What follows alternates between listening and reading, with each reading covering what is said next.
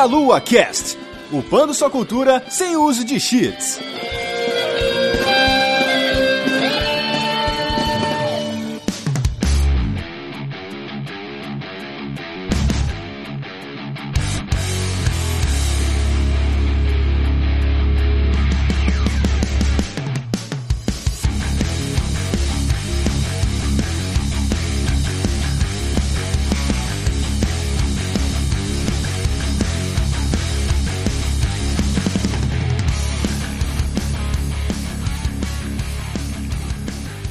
Saudações, queridos ouvintes. Está começando mais um Meia Lua Cast. Eu sou Renato Seveiani e hoje estou aqui com o Felipe. Olá, queridos delícias. Sejam bem-vindos a Raccoon City. Eu não quero estar em Raccoon City não, cara. De boa. é, estamos aqui também com o Teteus. Fala, galera. Muito bom estar de volta aqui, poder bater um papo com vocês. Sempre uma delícia. E com a Monique. Olá pessoal, muito obrigada por mais um convite. E sobre estar em Raccoon City, é uma coisa que o pessoal sempre me pergunta muito. Ah, você queria estar em Raccoon City? Não sei o que. Eu, eu não, eu sou a primeira a morrer. Pois é, todos estaríamos mortos, provavelmente, né? Não acho uma boa ideia, não. Legal ver na TV, pô, no sofá. Pois é.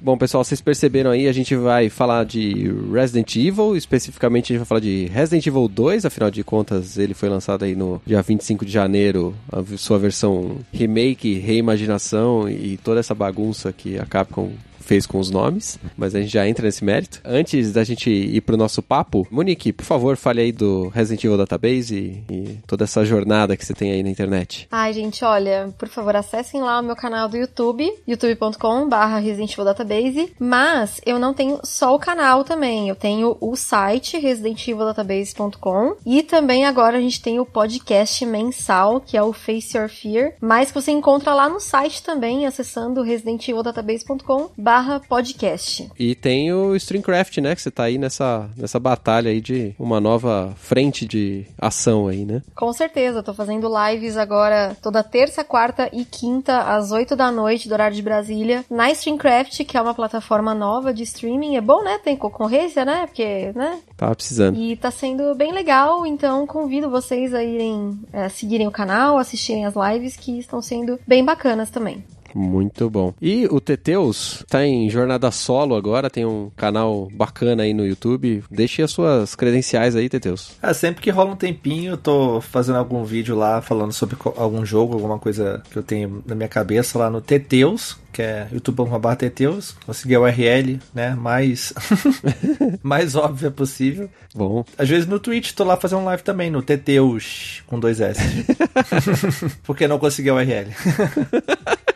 É, bom, gente, estamos aí pra falar de, de Resident Evil 2. A gente tá fazendo uma pequena mudança aqui no nosso esquema de recadinhos, então vou fazer uns recadinhos live aqui, inclusive aproveitando a Monique aí, estender o, o recado dela também, de que a gente tá aí com um servidor novo de podcast, servidor novo do site, a gente tá com um site novo, tá com um monte de coisa que a gente vai tentar mudar aí nesse ano de 2019 e a gente precisa da ajuda de vocês, compartilhando, dando like, RT no, no nosso site, mealua.net, no YouTube, etc. E se você tiver uma graninha aí sobrando, puder dar um superchat lá na, na live do YouTube que o Caio faz, ou ajudar a gente no padrim.com.br barra meia-lua, por favor aí, venha ser nosso padrinho, ou seja padrinho também do Resident Evil Database, né, Monique? Olha só, eu sou madrinha do Meia Lua desde que o Meia Lua começou o padrinho. Sou muito feliz como madrinha do Meia Lua, então recomendo, hein, gente. E eu, eu sou o padrinho do Resident Evil Database, olha só que bonito. Não, não faz tanto tempo assim, mas estou lá. E é isso, cara. A gente tem que se ajudar aí a fazer conteúdo e a prover, né, o, coisa pra pagar esses servidores maravilhosos que nos ajudam, mas que também, né, tiram do nosso bolso. Pagar os boletos, né? Pagar os boletos. A pagar- união faz a força e o açúcar, né? Exato. Inclusive, União, manda aí o açúcar pra gente e a graninha junto, por favor. Bom, gente, é, os, re- os recadinhos diferentões aqui no, no podcast de Resident Evil 2 e a gente vai começar o papo agora falando aqui primeiramente sobre o jogo original de 1998, se eu não estiver enganado, Isso mesmo. que saiu lá pro PlayStation 1, aquela caixinha cinza e adorável. Muitas pessoas tratam aí como o primeiro console, inclusive, né? Era um jogo que eu joguei muito, mas eu não joguei mu- muito no PlayStation. Eu joguei no Nintendo 64, o porte mais incrível e fantástico tecnicamente já feito na história dos videogames, porque não é possível que aquelas CGs caibam dentro daquele cartucho de 64 MB. Vocês jogaram, obviamente, Resident Evil 2, ou na versão do PlayStation, ou na versão do 64, ou na versão do GameCube. Em alguma dessas plataformas aí vocês jogaram. Como que foi a experiência de vocês na época pra essa delícia de jogo? Então, eu já tinha jogado o 1, né? Eu comecei pelo 1, né? Eu comecei em 97. E aí eu fiquei desesperada pelo 2, assim. Eu vi em revista que ia sair Resident Evil 2. Fiquei desesperada. Ficava indo toda semana na, na 25 de março perguntar se chegou Resident Evil 2, chegou Resident Evil 2. Porque na época a gente não tinha essa coisa de a gente saber a data certinha de um jogo, receber release. Então a gente meio que ficava ali atirando pra tudo que era lado uma hora certa, né? E aí quando o jogo saiu, foi muito legal. Eu lembro que, primeiro, antes do jogo sair, o meu irmão teve acesso a um CD, desculpa, gente, pirata, né? Que era tipo o jogo 70% pronto. Ele não tinha as CGs. E ele tinha vários erros de textura. Você viu o personagem pelo outro lado da parede. Ele tinha debug menu. Era tipo uma versão de teste, assim, você só podia jogar com o Leon. Um mês antes, assim, ele vazou e foi parar de alguma forma nessas lojinhas de jogo pirata. E aí depois, em janeiro mesmo, aí saiu o jogo final e tal. Eu morria de medo do Resident Evil 2, porque a trilha dele tem uns sons, assim, parece que tá quebrando tudo Sim. dentro da delegacia. E aí eu ficava desesperada falando pro meu irmão: Meu Deus do céu, vai invadir tudo e não sei o que. Com o 2 eu não tive tanta dificuldade assim com puzzle, essas coisas, porque eu já tava, acho que, um pouco mais vacinada com 1. E também porque eu tinha jogado essa versão 70% pronta. Facilita um pouco, né? É, mas com a Claire, por exemplo, não dava pra jogar. Se pá, essa versão era uma demo que deve ter vazado de alguma feira aí, né? Eu acho que era negócio de teste, porque tinha erro, erro de textura, tipo, uns erros muito bobos, assim, de textura, sabe? Era, era muito bizarro. E tava em inglês? Tava em japonês. Direto da fonte. e, e era legal, porque, tipo, você podia pôr umas armas, assim, que... É, por exemplo, não tinha jogo da Claire, mas você colocava a arma da Claire pro Leon, aí, tipo, travava o jogo. Era, era tudo, tudo, tudo bagunçado o negócio, assim. Nossa. Mas já deu pra ter um gostinho. Aí quando o jogo saiu mesmo, aí eu fui, né, jogar o jogo completo, tudo. Mas eu não tinha experiência com a Claire, né? Eu só tinha jogado com o Leon a versão 70% pronta. E a princípio eu tinha achado o jogo muito curto, o 2. Mas aí depois você entende que na verdade ele tem um zapping system, né? Que são, na verdade, quatro cenários, são quatro jogos dentro de um jogo só. E eu achei isso fenomenal, assim, fantástico. Eu gosto bastante disso também. Eu lembro que eu vi a primeira vez, tinha jogado o primeiro jogo, jogava mãe de primo, né, junto, e ficava o mais corajoso ali com o controle, o resto da galera dando dica e, né, se assustando junto. Era bem legal. Mas o 2, eu vi ele na, numa locadora, um cara jogando, e por acaso ele tava matando, tipo, o último mestre já, matando o Birkin, e viu o final. locadora não tinha essa, tu entrava, tomava spoiler, sabe? Não tinha como. Isso quando não vinha na capa da revista. É, ou isso, né? Aí eu vi lá e tal, pô, maneiro Resident Evil 2 e tal, nem sabia que tava pra sair, assim. Eu lembro de ver em revista, mas não tinha jogado. Aí depois eu peguei pra jogar e tinha esse lance dos dois cenários e tal, joguei no PS1 mesmo. Inclusive, teve até aquela versão da 1.5 lá, que é a da Elsa, que teve um, que era meio que um demo que vinha antes, né? Acho que vinha no Director's Cut Resident Evil 1, não era, Moni? Então, essa versão do Director's Cut não tem a Elsa. É só com o Leon. Porque, assim, essa história da Elsa, ela foi totalmente descartada. Depois até vazou na internet faz uns 10 anos, mais ou menos. Não, um pouco menos. Uns, no... uns 8 anos que vazou essa versão com a Elsa, né? Só que, tipo, eles chamam de Vanilla Version, que é uma versão que tá só 40% pronta do jogo. Dá pra você jogar com a Elsa, trava toda hora e tudo mais. A versão do Director's Cut já era uma demo da versão final mesmo do jogo, porque tipo a Director's Cut saiu em setembro de 97, setembro de 97, e o Resident Evil 2 saiu em janeiro já de 98. Então, tipo, eles já estavam com o jogo pronto mesmo. É, eu, eu lembro de ver essa demo que vinha no Director's Cut, assim, só que eu vi assim o pessoal jogando, não cheguei a jogar, e depois eu fui pegar o jogo mesmo, joguei as campanhas e tal, cenário A, cenário B, e foi muito marcante, né? Porque 98 Resident Evil 2 se destacou entre vários jogos daquele ano cabalístico que tanto se fala, grandes lançamentos, e Resident Evil 2 foi um deles também. Sim. Eu tava pensando aqui em como eu poderia contar como foi a minha experiência com Resident Evil Evil no geral. E assim, graças a um primo meu, eu conheci o Resident Evil 3 primeiro. E foi uma história meio engraçada porque eu, eu cheguei na casa dele. Abraço Clayton, inclusive se você estiver ouvindo. O Nemesis tinha acabado de aparecer. Que jogo é esse, cara? Resident Evil. E eu me lembro que eu saí da casa dele depois, na mesma hora, assim. E depois eu voltei. Ele tava no quarto dele, tava tudo escuro lá. Eu fui lá. Era um final de semana e ele tava jogando. Parecia ser o mesmo jogo, mas ele tava jogando com um personagem que tava com uma roupa azul, né? E é o Leon. E aí eu fiquei observando ele. Durante a minha infância, eu fui mais copiloto de Resident Evil por conta dele do que efetivamente joguei, né? Porque Resident Evil foi um terror para mim, assim, durante muito tempo. Continua sendo, né? é, sim, sim, continua. Não, não só Resident Evil, né? Mas jogo de terror no, no geral. É, mas é isso que pode ser. Mas aí, é, isso era em meados de 2002. E depois eu comecei a ter muito pesadelo com Resident Evil. Vi o Nemesis em todo lugar que eu tava. E foi muito difícil, assim, para mim. Aí, em 2008, por conta do Fifrey, né? A, a Moni me, me ensinou muita coisa. Olha aí. De 2008 pra cá eu virei um apaixonado por essa série, mas um apaixonado mais ou menos, né? Porque eu ainda morro de medo. Mas aí em 2010 eu comecei a jogar 4, 5, 3, 2, 1 e aí foi. Mas a minha primeira experiência com Resident Evil, de modo geral, foi. Copiloto. É, como copiloto mesmo e um copiloto covarde, né? Mas foi isso aí. o Resident Evil 2 eu joguei, foi meu primeiro Resident Evil, amor a primeiro, a primeira mordida. eu joguei no, direto no 64. Eu falei que é o melhor porte da história dos videogames e provavelmente é. Claro, é bruxaria, só podia ser o melhor porte mesmo. Não é? Porra, é incrível. Eu até digo que na época do 64 eu achava as CGs dele mais bonitas do que as CGs do PlayStation, mas é, eu acho que eu tenho que me retratar, porque eu acho que não é não.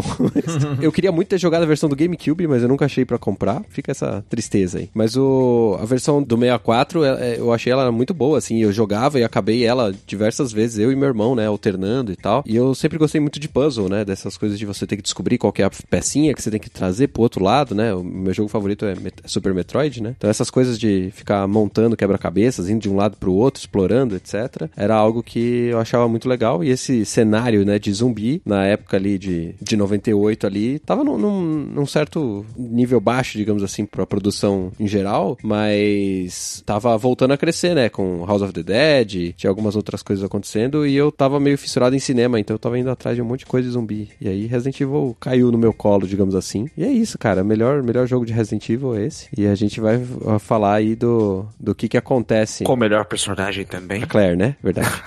e a gente vai falar aí um pouquinho, então, desses dois jogos aí, né? Jogo de 1998, que a gente vai, obviamente, abordar ele comparativamente ao Resident Evil novo, mas a gente vai dar um foco aí um pouco maior no Resident Evil novo, porque é o que interessa para as pessoas, né? Nesse momento aqui, a gente tentar dar uma segurada na nostalgia aqui. Acho que a primeira coisa que a gente tem que explicar é em que ponto da cronologia do Resident Evil, né? Desse mundo infestado de zumbis, Resident Evil 2 se encaixa. A gente tem ali 29 de setembro de 98, que é a chegada do senhor Leon S. Kennedy, um policial novato na delegacia de Raccoon City, e ele tá chegando lá e a cidade já tá toda cagada de zumbi. Um belo primeiro dia de trabalho. E a gente tem também a irmã do Chris, do primeiro jogo, né, a Claire Redfield, também chegando ali procurando pelo irmão dela. É um membro da Stars, né? E tava desaparecido. E a gente tem esse início de história que acontece, obviamente, um pouco depois ali do, do Resident Evil 1. A história do 2, elas passam dois meses depois da história do 1. Um, e a gente tem o Resident Evil 3 no meio do caminho também. Porque a proposta do 3 é ser um jogo que se passa 24 horas antes e 24 horas depois do Resident Evil 2. Então é no 3 que a gente vê, né? A cidade já sendo tomada pelos zumbis e tudo mais. E aí depois, no Resident Evil 2, a gente vê um pouco das consequências disso. Tanto que no 3 a Jill também passa pela delegacia e tudo mais. Leon e Claire nem tinham passado ainda, né? E é interessante essa ideia, né, da Capcom de colocar um jogo, um jogo que passa um pouco antes e um pouco depois de um jogo que uh, termina destruindo a cidade, né? É um, uma decisão curiosa, na minha opinião.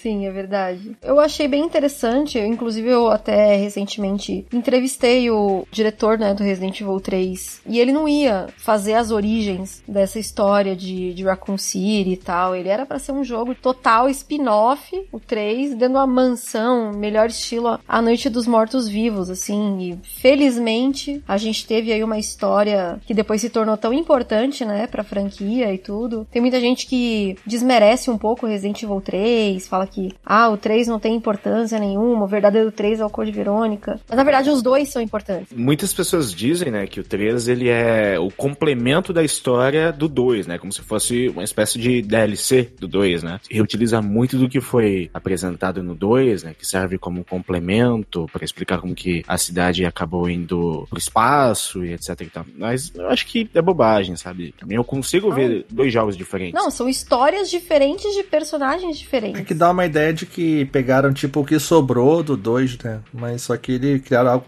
totalmente novo, virou um projeto muito maior do que era, né? É um problema de tentar fazer os jogos muito rápidos dessa época. Porque o Resident Evil 1 saiu em 96, 97, o segundo já saiu em 98, o terceiro já sai logo. 96, 98, 99, é. 98 para 99 é rápido, né? Um ano ali, sendo que já devia estar em desenvolvimento o jogo de alguma forma. E com essas trocas, né, de decisão, de vai fazer o passado, não vai, vai ser na floresta, não vai, né? Essas decisões todas que vão sendo tomadas, a gente sabe que tem impacto na forma como o jogo é apresentado, né? Eu, particularmente, não gosto do Resident Evil 3, né? Pra mim, ele não faz falta como jogo, assim. Mas em questão de história pro mundo de Resident Evil, ele é muito importante, né? Principalmente pelo tipo de inimigo, personagens, etc. E o Nemesis, que é icônico, né? Sim. independentemente do como essa situação roda, né? No caso, quando tem a pausa aí da Jill, né? E a gente acontece o Resident Evil 2, é interessante que tem a transferência, né? Dos impactos das coisas, das decisões e etc, né? E mesmo, mesmo fazendo correndo, os caras ainda fizeram um bom trabalho. Eu acho que tanto o 2 quanto o 3, apesar deles usarem a mesma engine, eu acho que na verdade foi muito mais uma decisão de tá dando certo, vamos seguir a fórmula, né? Do que querer reinventar as coisas e às vezes se perder no meio do caminho. Então eu acho que foi uma decisão acertada, assim, eles fazerem o 3 é, na mesma fórmula do 2, eu gostei bastante. E o 2 também, ele foi muito aclamado, né? Ele, ele é um jogo muito importante. Assim, se você pegar, por exemplo, essa versão vanilla do 1,5, que é a versão protótipo, que ia ter a Elsa no lugar da Claire, você vê que, assim, eu sou até um pouco achincalhada por causa disso, o pessoal meio que briga comigo quando eu digo isso, mas você vê que existe sim, assim, uma distância de qualidade muito abismal de um jogo pro outro, porque o Resident Evil 1,5, ele é muito mais parecido graficamente com o Resident Evil 1 do que com o 2 que a gente realmente conhece. Eles fizeram, assim, depois que eles resolveram mudar, eles deram uma polida muito absurda na qualidade do jogo, assim. Pelo menos é a minha opinião. É porque existe muito esse mito do 1,5, como seria, né? O, o 4 passou pela mesma coisa, ai, como seria se tivesse sido não sei o quê. Eu acho que todo jogo meio que passa por isso quando ele tem uma versão protótipo que as pessoas tomam conhecimento. Eu acho que às vezes as pessoas é, desvalorizam um pouco o Resident Evil 2 é, em comparação com um e-mail que, tipo, é um jogo que a gente nem recebeu nem nada. E ele era muito mais próximo do 1 do que do 2 mesmo. Uhum. E nessa onda, né? Como seria se o jogo fosse feito assim ou fosse feito assado, que a gente tem esses remakes que a gente tá tendo agora, né? Não só do Resident Evil 2, mas de outras franquias que vão trazendo aí jogabilidades mais modernas, diferentes, né? Com uma visão que é menos limitada tecnologicamente, né? O Resident Evil 1,5, por ser mais, ele mais próximo do 1, potencialmente por conta da limitação que os caras tinham na época, né? Que estavam fazendo lá, ó, reaproveitaram um monte de coisa pra tentar fazer ele funcionar e, e mudaram de ideia, né? Esse tipo de coisa acontece o tempo inteiro, né? No processo de desenvolvimento de jogos. E faz parte, né? É interessante pra história, agrega, né? Pra história do desenvolvimento em si. E não adianta ficar chorando, né? Ah, eu queria o 1,5. Gente, o 1,5 não existe. Vambora. Já foi. Só pra gente passar rapidinho, né? A base da história ali é que você tá chegando em Raccoon City, a cidade tá dominada por zumbis, você acaba ficando preso dentro da delegacia e precisa fugir, simples assim. E nesse meio dessa fuga, você vai acabando por descobrir uma série de situações bem esquisitas, né? E cai dentro do laboratório da Umbrella e tal, nessa investigação, mata um monte de zumbi, etc. E esse é basicamente o que acontece na história.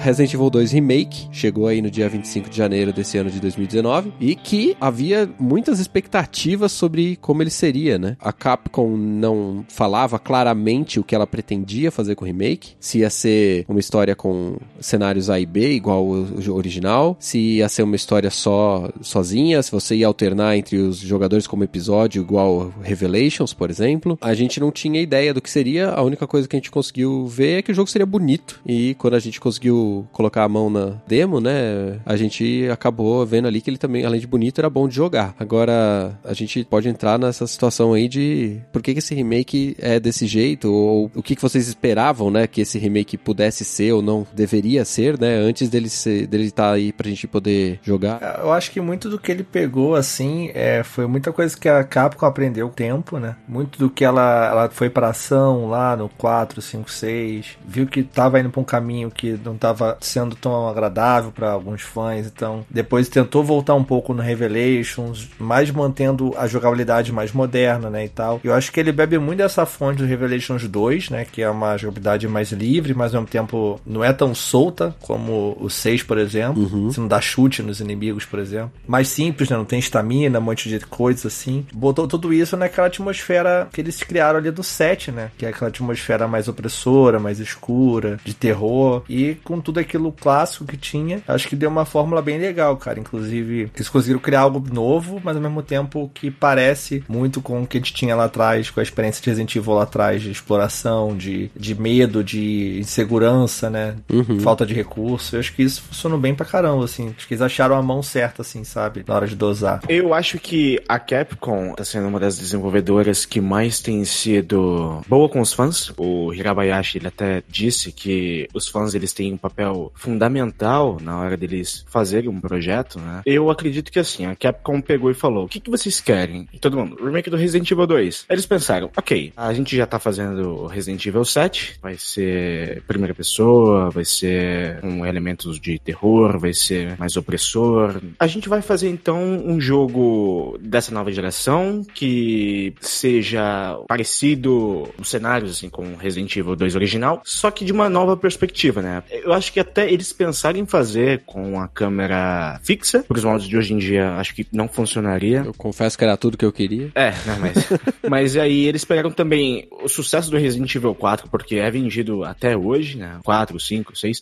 Eu acho que eles estavam naquela pegada de fazer algo realmente mais opressor mesmo. Então, eles conseguiram muito bem pegar essa fase deles de fazer um jogo de terror, mais voltado pra câmera over the shoulder, né? Que você tinha uma liberdade maior para poder mirar ali nos adversários, nos inimigos, nos zumbis, e poder fazer um jogo nesses moldes. E para mim saiu perfeitamente. Ele é lindo, é muito bonito de jogar, de assistir. Você sente medo. Quer dizer, eu sinto, né? Não sei vocês. Mas é um jogo excelente. Eu ainda não joguei o suficiente para dar o meu parecer sobre quanto ele é bom ou não, mas jogabilidade eu, eu gosto muito, assim. Eu achei a decisão boa. Eu sou um fã do, do estilo de câmera fixa de, do, do Resident Evil. Para mim, o, Res, o Resident Evil 2 deveria ter sido mantido igual ao remake do 1 e ao, ao Resident Evil 0, com câmera fixa, aquele gráfico bonitão e tal. Mas isso é o que eu quero e não exatamente é o que o, o grupo geral de fãs querem e o que os produtores acham que vai vender, né? Que esse é o mais importante. E eu acho que se o Resident Evil 2 fizesse do mesmo formato do jogo antigo, com câmera fixa, eu acho que não venderia tanto,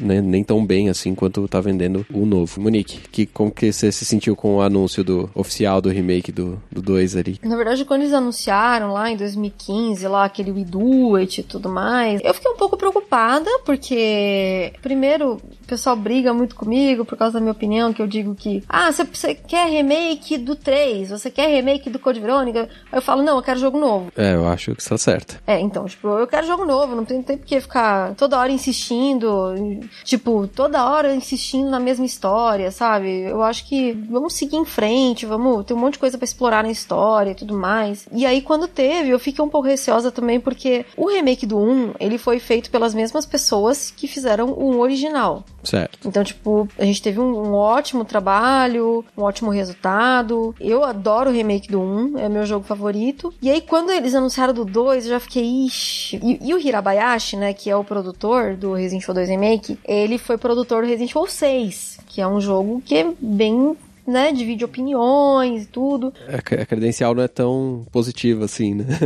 é, você já, já fica né, meio preocupado ali, né? Você pensa, espera que, que ele tenha aprendido com os erros, né? E aí ele também, ele trabalhou na remasterização do remake do 1. Eu achei isso bem positivo, né? Tinha o lado do 6 como contra e o lado da remasterização como pró pro lado dele, assim. E aí eu acho que eles demoraram muito para mostrar alguma coisa efetiva do jogo e tudo, porque realmente era muita responsabilidade, porque foi um jogo que não foi uma decisão deles de tipo falar assim, olha, esse jogo envelheceu mal, na época a gente não pôde fazer tudo que a gente queria, vamos fazer um remake dele? Vamos! Não, foi muito mais de tipo, os fãs querem um remake deste jogo, vai vender pra caramba, vamos fazer. Então foi muito mais por apelo da, da fanbase do que de uma, uma necessidade de atualizar o jogo, né? E eu acho que foi bem acertado, no fim das contas, eles, eu acho que eles acertaram muito bem, assim, é, a RE Engine tá fazendo maravilhas pela Capcom. Eu acho que, nossa, a Capcom tá, assim, na melhor época dela, porque a RE Engine, além de dela dar esses gráficos maravilhosos que a gente tá vendo aí no Resident Evil 7, no Devil May Cry 5, no Resident Evil 2 Remake, ela, eu já vi os produtores falando, ela facilita para você criar as coisas e se você não gostar, tipo, também é fácil pra você desfazer, pra você descartar. Então, tipo, eles criam jogos é, de uma forma um pouco mais fácil hoje do que eles estavam criando com a MT Framework, que era a outra engine deles antes da R Engine. Então, eu acho que tá fazendo maravilhas para eles. A única coisa que para mim pecou é que na verdade eles optaram por fazer uma releitura e não um remake do jogo mesmo, respeitando o lore da história original, toda a estrutura narrativa do zapping mode ali, de tipo, ah, você joga aqui com a Claire, depois você vai ver o desdobramento com o Leon e vice-versa. Eles acabaram não fazendo isso no Resident Evil 2 Remake, tanto que o próprio diretor, o Kazunori Kadoi, veio a público e falou: os cenários não são interligados, primeira e segunda jornada, não são interligados. Eles são universos paralelos uns dos outros, né? E, e eu senti muito, muita falta disso, porque tava pronto, tava pronta a história, era só seguir a história pronto, tá? Parei, vai, falem por mim aí que eu tô nervosa.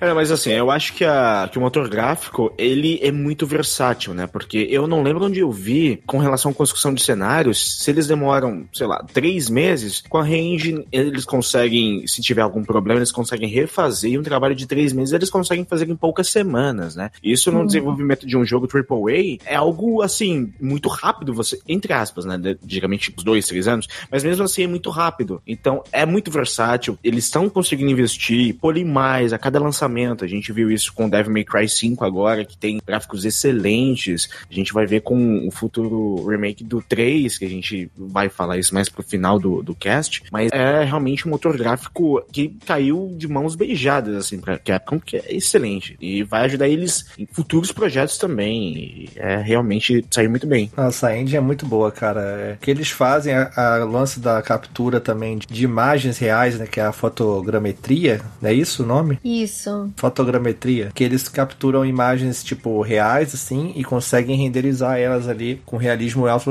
resolução e tal. Então, os próprios personagens, né? O mapeamento facial, expressões faciais é muito bem feito. É, você vê no Devil May Cry 5 também, né? Muito bem feito os personagens ali a movimentação de lábios, assim, é muito legal. O pessoal, na hora que saiu o, começo, né, o vídeo do começo do caminhoneiro comendo o sanduíche, né, falou, olha, os caras estão ali desenvolvendo um monte de coisa, mas olha o foco que eles dão no, no mastigar de um sanduíche. É, eles botaram só pra poder mostrar ali, nem precisava mostrar aquele cara, né, mas vamos mostrar aqui o que a gente pode fazer, o cara mastigando. É, eu acho genial essas brincadeiras que, que tem com, com o desenvolvimento. Isso, e os caras foram também além na questão do, da violência, né, Tipo, da, Meu do, Deus. Da, da, brutalidade dos monstros, assim. Você tem ali os zumbis, né? Que são um dos zumbis mais bem feitos de jogos, eu acho. Acho que é o zumbi mais bem feito tá, de jogo, né? Ah, eu imagino. Você vê dentro do zumbi. Que é o jogo mais gore de todos, né? Nossa senhora, é muito agressivo. Ele é muito gore. Ele é muito gore. Mas, assim, o 7 também é muito gore. É. é porque o 7 tem os mofados, né? Então o 7 acaba não sendo tão gore assim, porque os mofados são tipo uns troços pretos. É uma lama, né? Um monstrão. É, um lodo todo. Então, tipo, mas o. Eu,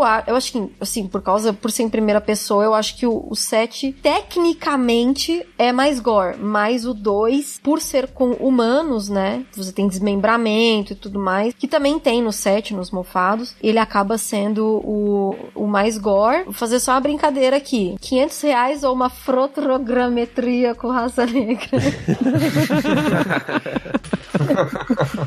o, o, Raça Negra, claro, né?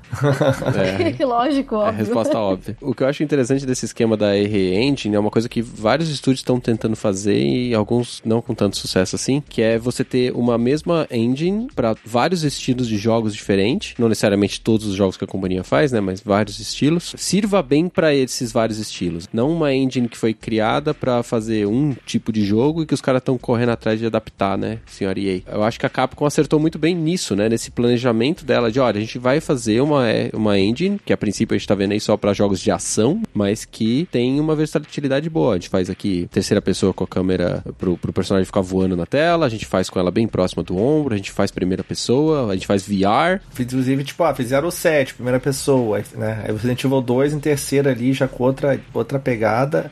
Aí Devil May Cry, ação frenética, velocidade, muita coisa na tela e funcionou bem. Sim, e os estilos gráficos são completamente diferentes, né? Devil May Cry, apesar de ter um gráfico bem realista, é luz pra tudo quanto é lado, né? Magia, é umas coisas bem loucas, né? Enquanto o Resident é uma coisa mais escura, né? Mais luz de velas, digamos assim, né? Com sombreamento e tal. Então você vê uma capacidade muito boa deles lidarem com esse tipo de, de situação, né? E agora que vem o futuro aí, né? Vamos ver, ela tem que explorar bem, ver um Monster Hunter, uns monstrão aí nessa RE Engine, pô, seria maneiro pra caramba umas paradas assim.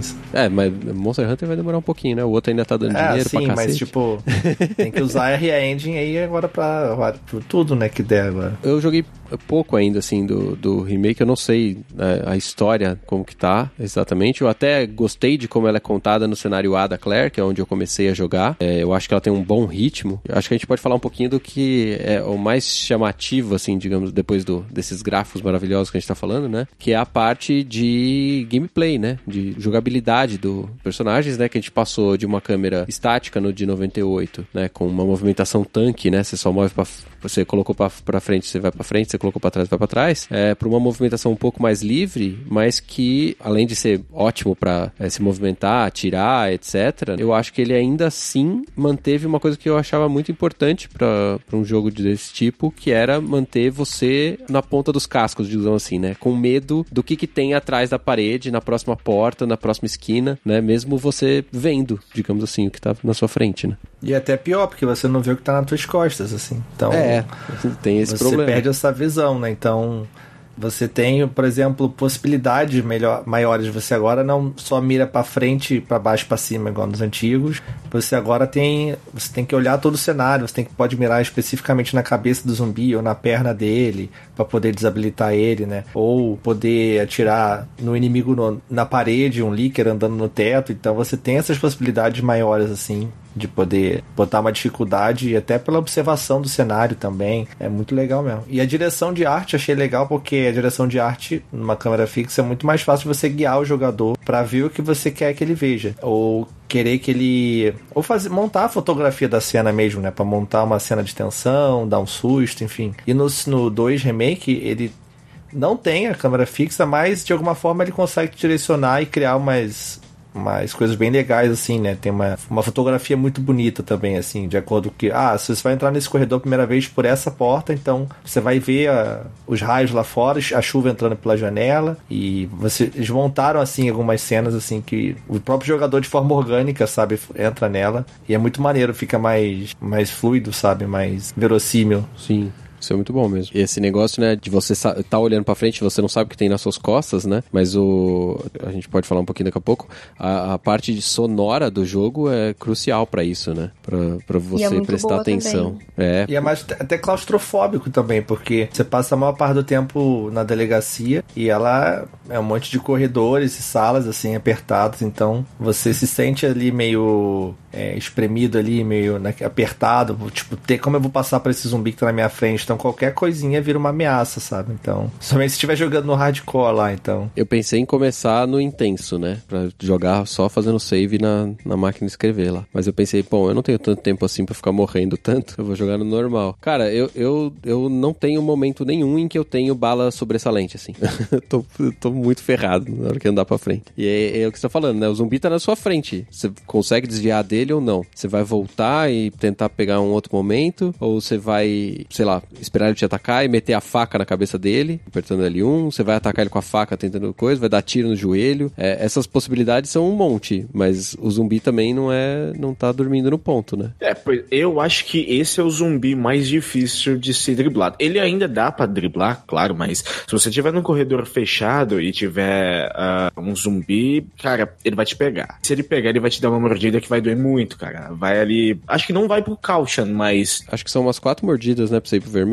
Não, eu acho que é- são duas, cara. É, Você morre rápido no jogo. No intenso é uma só. Não, no intenso sim. Eu acho que até no normal, se você leva duas, você já, já fica ali do amarelo pro vermelho, cara. Você tem basicamente quatro vidas ali, né? Quatro, quatro pontinhos de, de, de life, mais ou menos isso. Claro, né? Se for um leaker, ele já te joga no vermelho bem mais rápido. É sim, sim, sim. É uma unhada só. Maldito. E a parte de jogabilidade do- dos quebra-cabeças, é, etc., eu achei que eles fizeram boas saídas e tal, mas de certa forma eu achei que em alguns momentos ele dá uma destoada do padrão, assim, você tá. Porque ele coloca você num outro mundo, né? Aqui não passa o tempo. E sei lá, eu achei que ficou esquisito. Ah, do o que pausa, vocês né? acharam? De É. pausar no menu também. Ah, eu gosto disso. Eu acho bem, bem clássico, assim. Eu acho que eles, eles podiam ter colocado, tirado no intenso, talvez. É, Assim, eu, não, eu não reclamo porque eu, eu normalmente já tô tentando fugir dos zumbis enquanto vou resolver o puzzle. Então o puzzle vai ser resolvido, né? Mas, obviamente, não são todos os puzzles, né? Porque tem alguns lá que tem os bichos, porque você tem que empurrar coisa pra aqui e pra lá e, né? Aí não, não dá. Mas eu, eu achei só que destoou do que tava apresentado no resto da mecânica, sabe? De você Tinha um tá pouco mais. da imersão, né? Alguns momentos, assim. É, mas é, nada, nada que eu não goste, né? Só achei uma decisão. O que eu tava meio preocupado em relação a puzzles, assim, principalmente nas primeiras demos do jogo, a gente jogou em BGS e tal, em evento, é que você tinha muitos puzzles que pareciam ser iguais uns aos outros, sabe? Tipo, ah, era um monte de cadeado igual, de, só mudava as letrinhas que você botava. Aí tinha aquele puzzle das. Da, ah, é, serpente, harpa, não sei o que também, que eram bem parecidos. né? E realmente repete bastante, mas até aquele lá pra frente ele mu- muda, né? Mostra coisas diferentes, tem uns puzzles bem criativos assim. Então,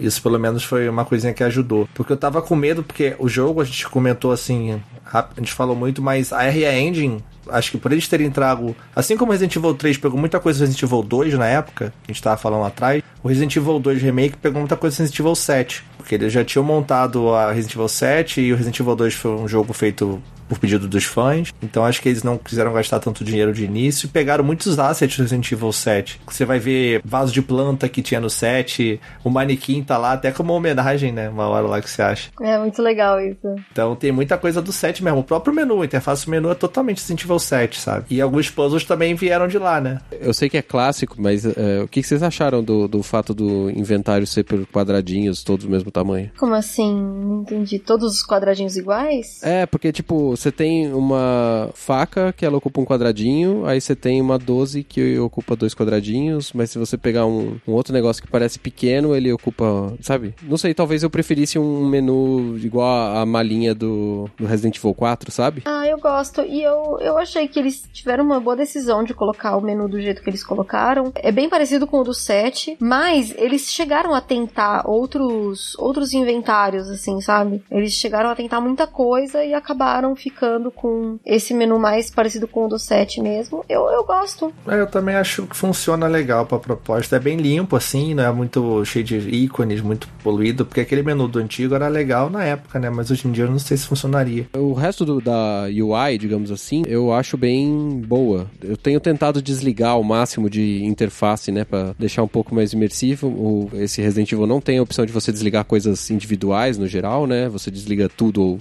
ou deixa tudo ligado. Gostaria que desse pra deixar só a mira, por exemplo, porque... Pô, você tira o, a, a- o HUD e você fica sem a mira, né? É bizarro, não dá, cara. Sem mira é impossível. Não, eu tentei jogar, falei assim, ah, ok, mas não dá, né? Porque como o, o aim assist não é tão bom assim, né? Não é tão forçado. E aí eu fiquei sem nada e tal, aí eu falei, bom, deixa quieto, né?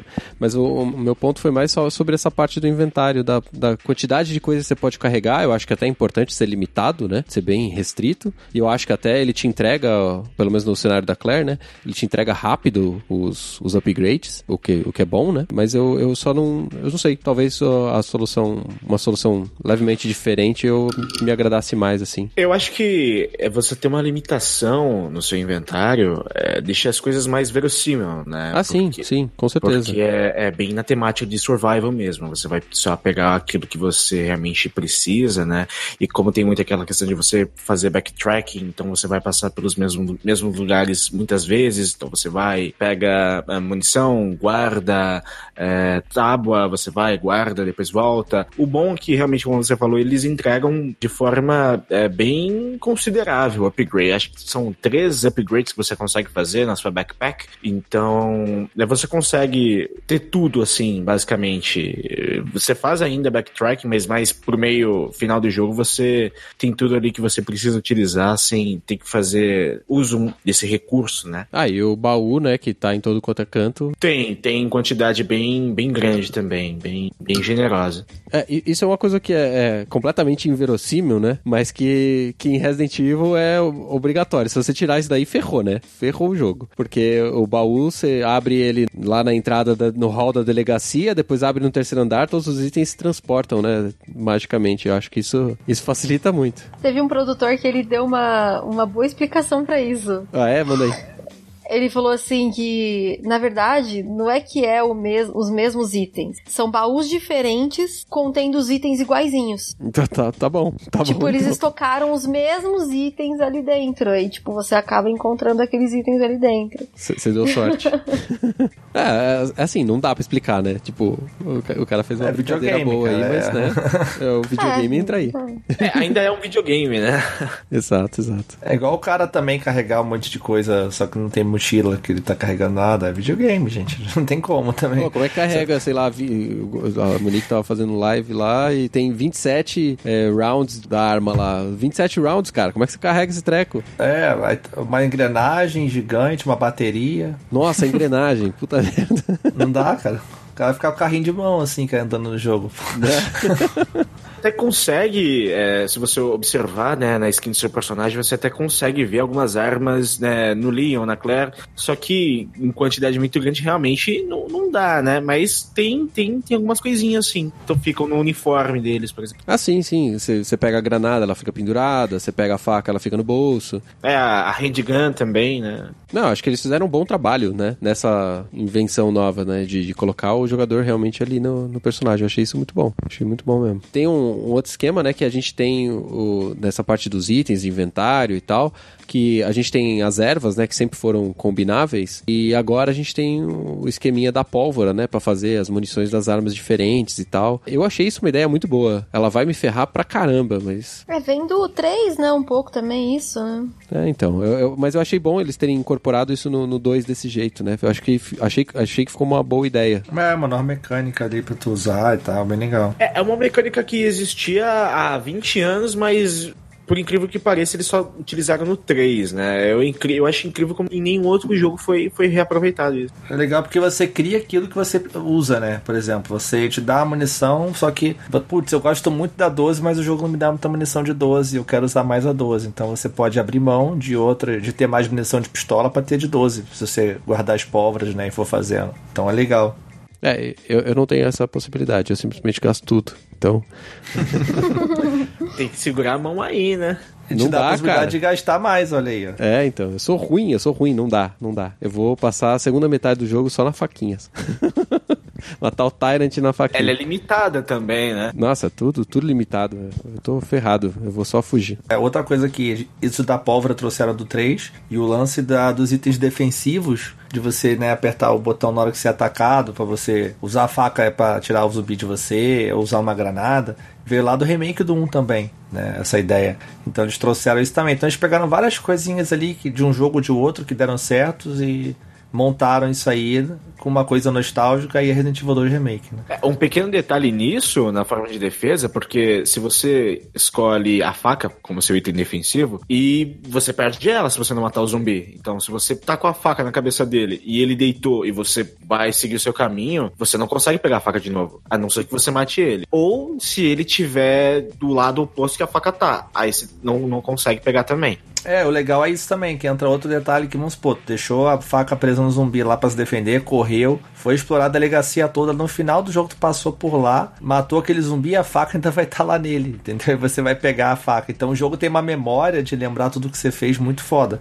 Inclusive todos os corpos de zumbis que você matou vão estar tá lá no chão onde você matou ele, sabe? E todos os danos que você der no zumbi vai ficar gravado também. Se você arrancou perna, braço, mão, né, tá tudo lá. Eu, eu achei um esquema legal de, de matar eles, mas eu não acerto sempre que era ele tá vindo de frente, você derruba ele com a cara no chão, e aí você explode a cabeça dele pelo topo. Foi o jeito que eu achei de economizar mais bonitão, assim, mas ainda assim você gasta pelo menos cinco balas, mas. Sim, apesar deles serem lentos, assim, e eles andarem sempre. Eles não andam necessariamente em linha reta, então se Nossa, não. você tá mirando, é difícil. E eu acho que esse é um, um dos mais resistentes, né? Às vezes você pega, gasta seis, sete balas e, e não morre, né? Puta, é. Nossa, que desgraça, cara. Tô muito ferrado nesse jogo.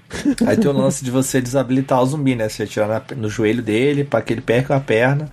Aí fica se arrastando que você consegue driblar ele mais fácil e tal, contornar ele. E às vezes é muito mais recomendável você fazer isso, né? Muito mais pela questão do backtrack, você vai passar sempre nos mesmos lugares. Então você desabilita ele e vai, continua. Ele não vai ser mais um problema para você. Vai, vai sim. Porque se você esquecer que ele tá lá no chão na hora que você fizer a curva, ele morde teu pé, cara. É, mas aí são pequenos detalhes, né? pequenos detalhes que tiram sua vida. a gente tá falando aí então na, na parte de combate, movimentação, né, dos zumbis, cara esse negócio do zumbi vir cambaleante faz muito sentido, né? Ele não vir em linha reta querendo você de uma vez, ele, ele tá vacilando ali, né? Mas, cara, eu erro tanto tiro por causa dessa desgraça. Ah, normal, normal. Eu acho que essa é a graça, inclusive. Uma, uma, coisa, eu não sei se vocês, vocês já devem ter jogado mais, vocês se acostumaram assim. Quanto tempo eu, eu, eu demoro para me acostumar a matar bicho com as facas? Porque assim, eu acho ela quase inútil, assim. Nossa, a faca é maravilhosa nesse jogo. Ela é muito útil, cara. Então, eu, então eu não sei usar, cara. Não é possível. Porque eu só me ferro com a faca, cara. Olha, com a faca, é, o legal é, é o que eu faço, né? Eu derrubo o zumbi, tipo, dando tiro na perna, né? para estourar o joelho. Depois eu vou pelas costas dele e esfaqueia até matar. Ah, entendi. Olha aí. Tipo, isso é é muito bom. E depois que você pega a faca infinita, né? Que você pode habilitar a faca infinita. Uhum. Nossa, é só alegria, assim. Não, se a faca fosse infinita, eu tava feliz, né? Mas no começo do jogo. Sim, você pode perder ela no boss. Eu perdi, inclusive. Eu sou burra. Como é que você perde a faca infinita? É porque se você jogar no. você atacar ela, é, usar ela como item defensivo no zumbi e ele, ele deitar em cima dela, você não pega ela mais. É, tipo, se você não matar o zumbi e pegar ela, ela fica ali no zumbi para sempre. Ah, ok, pelo menos é, é, é, justo na mecânica do jogo, né? Mas é completamente injusto porque você catou um item que é bem mais difícil de pegar e se ferra, né? Sim, e, cara, Sim. e tem caras tão overpower, speedrunners por aí, e eles matam todas as fases do dia só, só na faquinha, cara. É muito inacreditável. Eu nunca, provavelmente nunca vou conseguir fazer isso. É o que? Eu tô treinando para isso, mas é foda. No Code Verônica e no 2 eu até ia bem de faquinha, cara. Não, a faca do Code Verônica é ótima. É muito boa. E, e, e, aí eu falei, não, vou pegar aqui a Claire, mano. Vou destruir com a faquinha. Vou nada, Só, só me lasquei. Vamos falar, a gente tá falando dos zumbis padrão aqui, mas tem os outros inimigos do jogo que são maldito Licker, né? Cara, o Licker é o pior inimigo da história. Sério. Não, não Ainda bem que não tem Hunter, é só isso que eu digo. E o Mr. X. Vocês estão falando do Licker é o pior, pô. Licker voador, pô. Licker voador é sinistro. É, o Mr. X é fácil você evitar ele, mas também a hora que ele pega pra Cristo, Senhor. Ainda mais a primeira vez que vai jogar. Você não sabe nada. Você não sabe nada, né? Você tá aprendendo ali. o- É, depois você se acostuma, mas no início é muito chato. Eu, eu ainda não vi ele, então eu estou salvo por enquanto. Não viu ele ainda? Não, eu, eu joguei com a Claire 4 horas e pouco, mas eu jogo devagar, né? Ah, tá. É porque ele aparece com, sei lá, 40, 30 minutos? Não, se você, se você for lá apagar o fogo do negócio com. a- Eu tô jogando Claire A, tá? Sim, sim, claro. Então você tem que fazer a mansão, a delegacia inteira, aí você desce lá pro coisa, encontra o Birkin, Aí depois sobe de novo. sobe, sim, aí sim. você apanha na, na garagem, aí você tem que achar o caminho de volta pra mansão, e aí é aí que eu estou, entendeu? Se eu quisesse jogar correndo do jeito que, que eu deveria, porque eu não tenho tempo suficiente pra ficar explorando tudo, eu provavelmente teria já encontrado ele, mas é basicamente, eu estou no momento em que eu vou encontrá-lo, só que aí eu tive que parar de jogar. Teve alguém, eu não lembro agora se foi o autor, o produtor, que pegou pra jogar o Resident Evil 2 e ele viu tanto detalhe no jogo, quis prestar atenção em tudo, ler todos os files, que ele terminou o jogo, acho que foi com 18, 20 horas. Eu não sei quem foi Foi o agora. caminho, eu acho, não foi? É, o Camille demorou pra caramba. Foi o. Caminha. Acho que foi 20 horas, depois ele postou uma, uma foto no Twitter, né? Quando eu terminar em 25 horas, eu vou postar minha foto. É, tá aproveitando o jogo, pelo menos. Assim, É, mas não tem que ter pressa, não. Tem que É. curtir o jogo mesmo. Ah, assim, é, também é acho. quatro horas e pouco de jogo dentro do jogo, né? Eu já morri algumas vezes, então acho que no total dá, dá mais, dá umas cinco e pouco. Eu não tenho pressa, né, pra jogar o jogo. Porque eu, eu gosto dessa história do Resident Evil ser devagar. Vem o meu receio aí de parar de gostar do jogo exatamente quando o Mr. X começar a me encher o saco. Que aí o jogo vai virar um jogo mais rápido. É, não- ele tem sido o terror de muita gente, né? É. Vou deixar vocês falarem do Mr. X porque eu não vi ele ainda. Quando você tá familiar com a delegacia, que você já se acostumou com os corredores, com as salas, você já tem meio que uma familiaridade. Você sabe onde tem zumbi, onde você já matou zumbi, já sabe que rota fazer, aí de repente vê o Mr. X. Sim. E ele vem meio que pra zoar tudo mesmo, ele vem pra bagunçar todo o teu jogo. Então, você não tem mais aquela segurança naquela sala que você tinha segurança porque você matou zumbis, porque você conhece ela. Porque Uhum. agora a qualquer momento aparece um desgraçado de 2 metros de altura, te dá um boxe na cara, né? Então. Ele atrapalha você explorar, atrapalha você. Atrapalha o jogo em todos os quesitos, cara. Sim. Quem tá sim. começando é, é, é ruim, é, é zoado mesmo. Mas é, mas é algo que é, já era a intenção do original, né, a princípio, de colocar um cara aparecendo mais vezes, mas que no original não dava pra fazer, né? Tanto que eles fizeram nos três depois, né, com o Nemesis correndo atrás de você o tempo inteiro. Sim, tá aí uma das diferenças do original pro remake agora, que as, apari as aparições do, do Mr. X, elas são randômicas, né? Ele pode aparecer em qualquer local. Só que no original é scriptado, né? Ele vai aparecer em partes já pré-definidas, né? Uhum. Essa é, é uma das maiores diferenças desse Mr. X pro, pro do original. Uhum. Vocês que jogaram mais, vocês testaram o esquema de olhar as câmeras de segurança e, e ver se ele tá lá e tal? Ele, vocês conseguem ver ele chegando? Cara, eu nem sabia que isso existia. O, o pessoal fala que tem. O pessoal fala, não, né? Eu vi em algum canto no Twitter, que pode estar mentindo, que você. Se você fizesse o esquema de é, photo mode lá e começasse a passear pela, por alguns cantos lá da delegacia, não sei o quanto livre isso é, você conseguia ver da onde o Mr. X estava vindo. Alguém testou essas coisas? Eu tô sabendo disso não. Eu sei que você consegue ver ele, por exemplo, se você tá lá no terceiro andar, se ele estiver lá no hall, lá embaixo, você vê ele. Ah, sim, sim. Eu acho isso Isso muito bom, né? consegue. Porque você vê que ele tá andando mesmo pela, pela, pela É, delegacia. você inclusive ouve ele. Você tá fazendo suas coisas lá, você ouve um barulho dele, dele andando ali e você tem que olhar ali. Você ouve o espaço dele e você fica até bem puto. Você, caraca, pra onde eu vou, mano? É, a Tá em forma mais rápida de você ver ele é se você tá fazendo qualquer coisa e ele tá lá te caçando. Você dá um tiro e se depois, 5 segundos você vê ele depois. Uhum. É, ele é quase sumonado quando você atira, assim. Opa, tem gente aqui. É, Nesse momento eu até agradeço que eu não vou ter bala pra poder jogar a parte que ele aparece. Ah, uma coisa interessante, eu não sei se vocês conseguiram fazer na gameplay de vocês, mas é que existe um, um- um trigger. Eu não sei como exatamente você consegue ativar isso. Mas tem a- aquela sala onde o chefe Irons ali ele dava a coletiva de imprensa, sabe? Ali no, Sim. no, no primeiro andar. Uhum. É, você. Eu não sei como, mas dizem que é você apertando pra acender a luz. Ele aparece ali, tipo, ele quebra a parede como se fosse uma referência ao Resident Evil 2 original, e aí dali se forma um atalho. Eu não sei como que, que ativa esse trigger, né? Eu- dizem que é acendendo a luz. Eu fiz isso uma vez e eu a- assim, genial, cara. Morri de medo, mas eu achei genial. É, Tem todas as isso. vezes que eu vou ali, ele arrebenta ali. Mas, mas como é que você fez? Você, jeito, você acendeu a luz mesmo?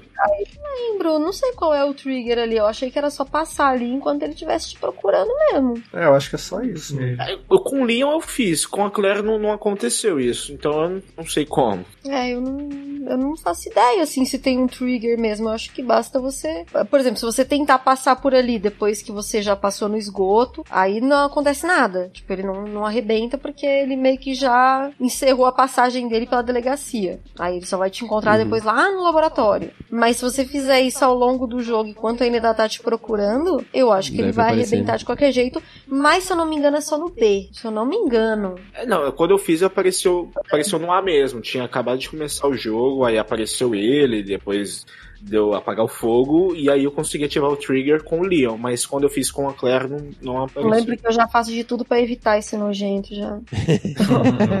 Nossa, eu dei um salto da cadeira. Nossa, cara. Nossa, quase, quase caiu o PS4 Pro aqui. Nossa, foi, foi, foi lindo.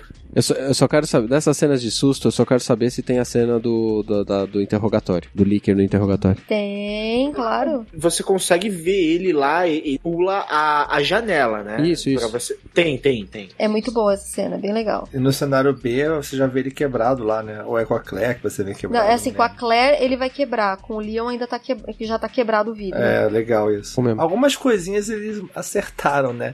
Outras eles poderiam. É muito mais chance perdida de. De conectar os cenários, né? Inclusive é outra coisa, né? Porque esse lance dos dois cenários, eles viviam falando que não teriam dois cenários, cenário A e B, igual era no antigo, né? Uhum. Eles falaram isso várias vezes em entrevistas e tal. É, então, até antes do lançamento, sim, eles falavam, não, Isso. podem ficar tranquilos, vai ter um cenário pra cada só. E a gente chega e foi bem assim, né? tanto que ficou muita gente confusa quando começaram a ser os reviews, as análises, o pessoal falando de cenário e tal, cenário A, cenário B, mas o pessoal, não, mas os produtores falaram que não vão ter dois cenários, que não sei o quê. Uhum. E mentira, os caras botaram. mentiram.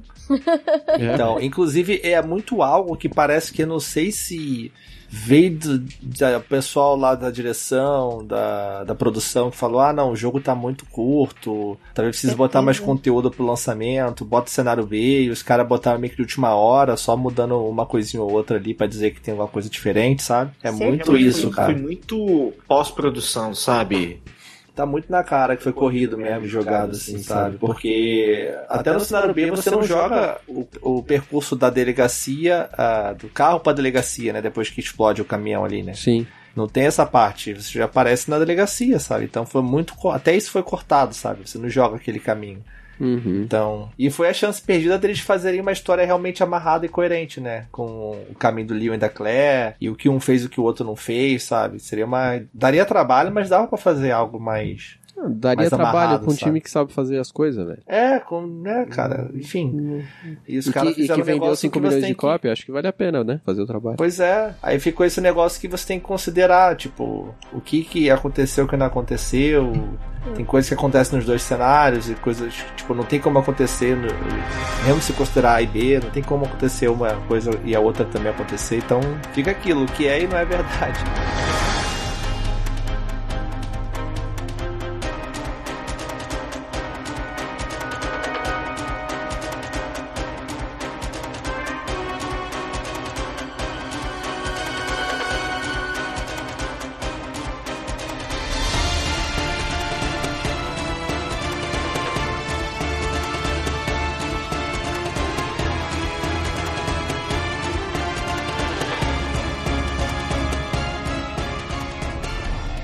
Matheus tá- começou aí a falar do, do cenário A, cenário B, né? Eu acho que a maioria das pessoas estão familiarizadas com essa situação, mas vamos dar uma, só uma embasada, né?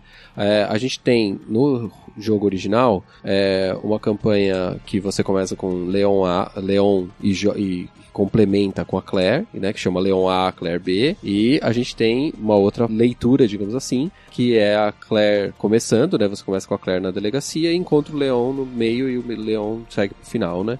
Basicamente é isso, mas ambas as histórias começam no mesmo ponto, da, no- na hora que o caminhão explode lá, e é, terminam é, com o trem, né, e a cidade explodindo, né, quer dizer, a, base explodindo, né, não a cidade explodindo. Então a gente tem essas duas situações, e aí o, o Matheus estava comentando, né, do, dos produtores terem dito que não ia ter essa divisão de cenários. E na época eu fiquei me perguntando se eles iam fazer é, igual o Resident Evil Revelations, né? Que você faz alternado, né? Os capítulos entre os personagens e tal, para contar a história numa sequência cronológica. Eu talvez achasse que isso fosse bom, mas isso quebraria bastante é, o fato de que você tá indo com um personagem que tá ali já bem capacitado, né? Já tem várias armas, etc. E voltaria pro começo, talvez isso fosse ruim, mas é, pelo que eu tô vendo Mas do é assim comentário de também. vocês, a decisão, é, então a decisão, a decisão final não, não melhora muito essa situação, né? É, bom, aí vocês estão, eu não tenho como comentar muito sobre como que é, é, essas, essas diferenças aí do, dos cenários do, do antigo pro, pro novo. Você quer bater nesse jogo aí um pouquinho, Monique? Então, posso falar assim. é... tá, então vamos lá. Em relação a diferenças entre o, a delegacia, eles ampliaram bastante, né, a delegacia. É, se você acha que você conhece a delegacia, você não conhece, porque eles mudaram muita coisa. Eles adicionaram coisas, é, salas que, por exemplo, tinha naquele um e-mail, né, Uhum. que era, por exemplo, stand de tiro, né, então tem, tem stand de tiro, tem banheiro agora na delegacia, Nossa, olha cara. só. Como assim? Né, Só faltou agora- poder usar o banheiro, ia ser engraçadíssimo, tipo do Kenuken. Eles não assim. vivem mais em condições insalubres, olha só que coisa boa, né? Tá vendo?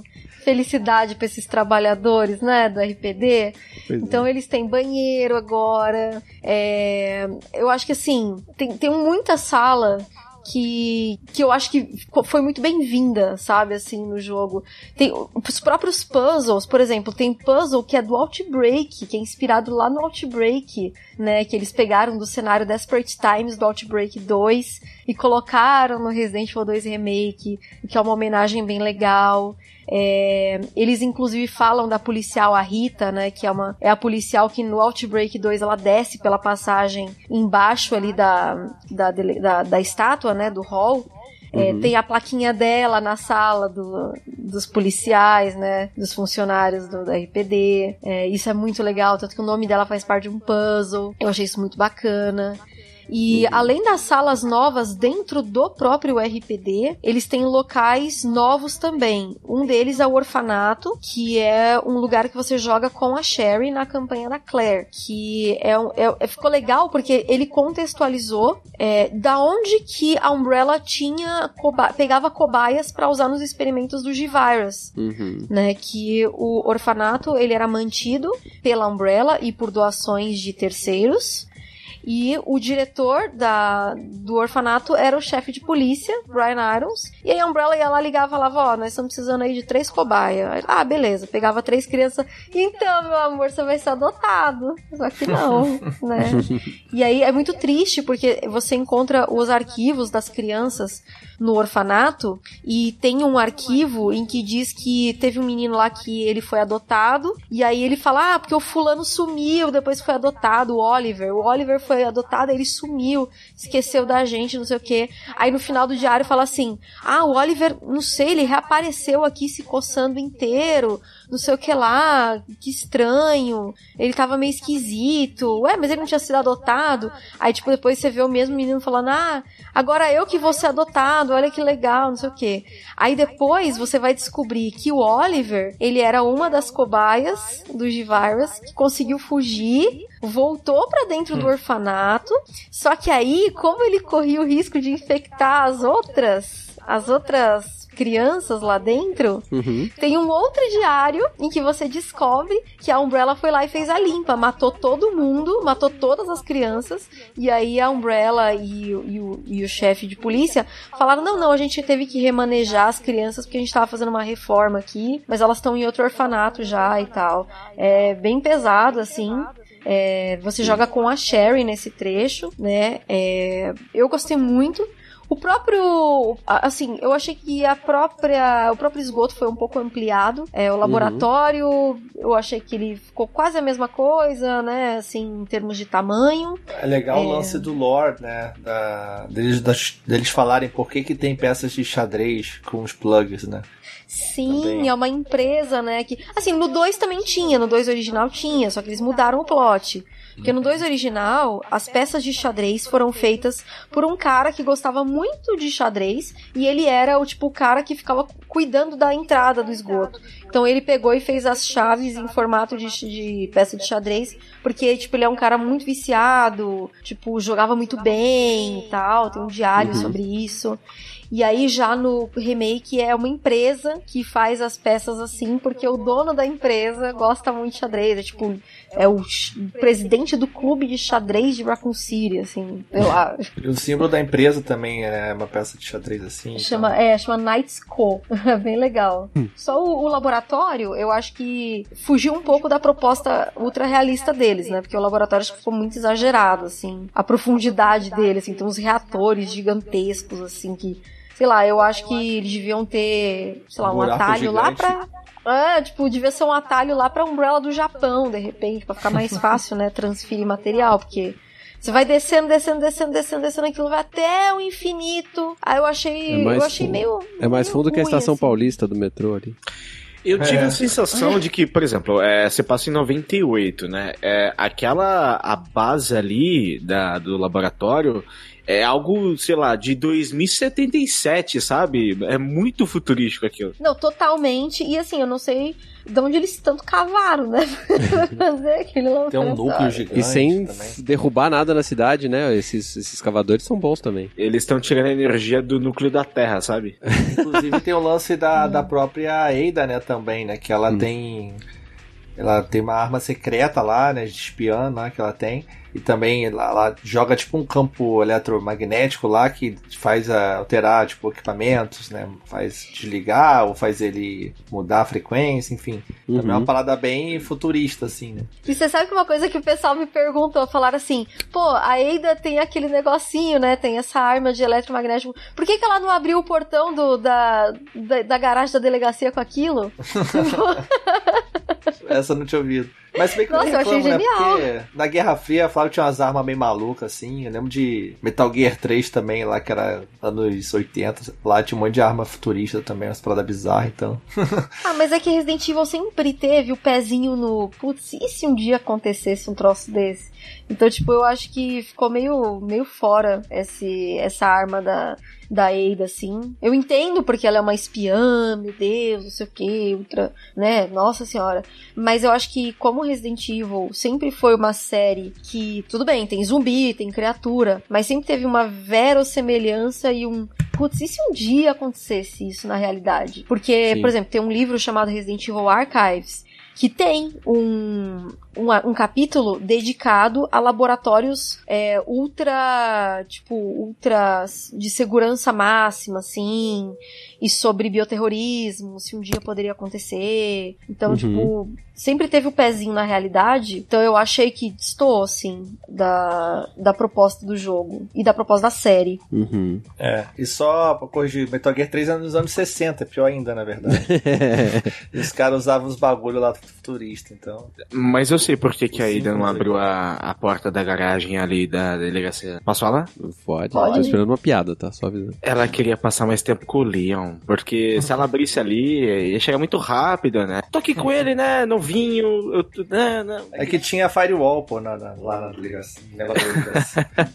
Ah, A única explicação que eu encontro pra essa parte, porque talvez, como ela foi surpreendida pelo Leon ali, Uhum. ela não podia usar o aparato especial dela antes de ganhar a confiança dele. Mas ela podia ter esperado ele ir embora, usado e tchau mesmo. Né? A gente se vê por aí. Falou, valeu, né? É. O- a gente tá falando dos personagens, acho que a gente podia falar um pouquinho, né, de como ficou essas modificações dos personagens aí, que começaram já com polêmica na época do, da- do primeiro pôster, que, né, que o pessoal reclamou um monte, falando que tava muito diferente, que tinha que ser igual, que um monte de coisa, né? Assim, eu vou começar falando que o Leon, ele, ele ficou lindo, muito bonito, cara. Tá gato, né, tá gato. Aquele Todos cabelinho. eles, meu A Deus, franja que dele tá bonita. E desarruma, cara. Tá, tá perfeito.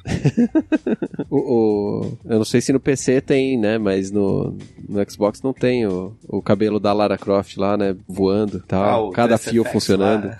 É, a propaganda de shampoo não tem. Eu fiquei triste. Fiquei triste com isso. Então, todos eles estão muito bonitos. Eu acho que a Capcom acertou muito bem, assim, sabe? Pra escolher os, os modelos e tal. Uhum. Eu, eu, achei, eu achei bem legal, assim, eu, eu gostei bastante.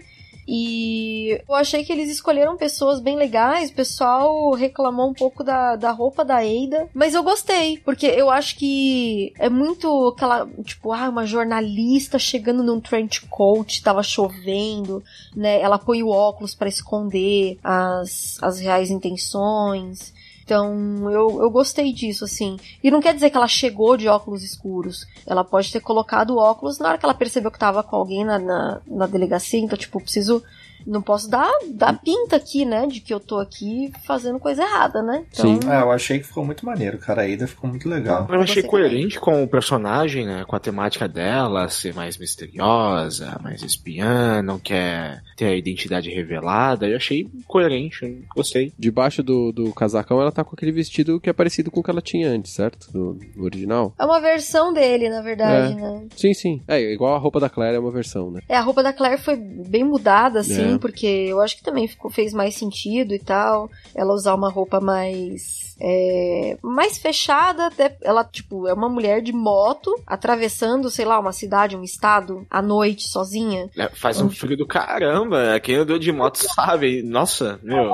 Quero vai de um bairro pro outro cheio de blusa, de capote, de não sei o quê. E ela não, ela ia de shortinho, de, de blusinha, de coletinho. É tudo errado, né? Tudo Eu tava de regata, né? Ta- Talvez, talvez a Ada tivesse, tivesse o mesmo esquema, acho, né? Seria, seria interessante também. Uma roupa mais, mais prática, digamos assim. Talvez fosse uma boa ideia também, além do, do casacão, né? Mas, de qualquer forma, eu, eu gostei do, do, do, do jeito que eles interpretaram as roupas dos personagens, né? E até mesmo o- os personagens em si, né? Porque eles são bem diferentes das, das versões anteriores, que na verdade são o futuro deles, né? Eu, eu acho que esse modelo da Ada ele ficou é, bem feito, porque assim, no original a Ada já era misteriosa, assim, o Leon ele já achava ela uma mulher atraente, ela já era sensual, mas mais quadrada, né, no original. Agora nesse não, ela, você não vê um centímetro de pele dela, né, só os braços, claro, mas ela é uma mulher absurdamente sensual, cara. Então, eu acho que isso faz mais jus também a essa A esse ser misterioso que ela é, né? Essa personalidade dela misteriosa, é, atraente, que usa também dos seus dados femininos pra conseguir aquilo que ela quer, que a gente vai falar disso mais pra frente, né? É, então, Porque o- tem uma cena que. já É. fala logo, já fala logo. Não, fala aí, mano, é melhor você falar essa cena. É, então, é porque assim, no, no jogo original, é, tanto se você jogar o Leon A, que o Leon A ele é o menos canônico, né? O Leon B é o mais canônico, né? No Leon A, mesmo é, a, a cena, a cena de, da morte da Ada foi inspirada no Leon A, né? Certo. Que é ela caindo da plataforma. E no, no, no Leon B, é eles se beijando, e aí ela, tipo, morre, entre aspas, lá, e desmaia, e o Leon acha que ela tá morta e vai embora. E, e, e aí, tipo, no remake, ela não tem tanto envolvimento com o Leon, é um envolvimento emocional.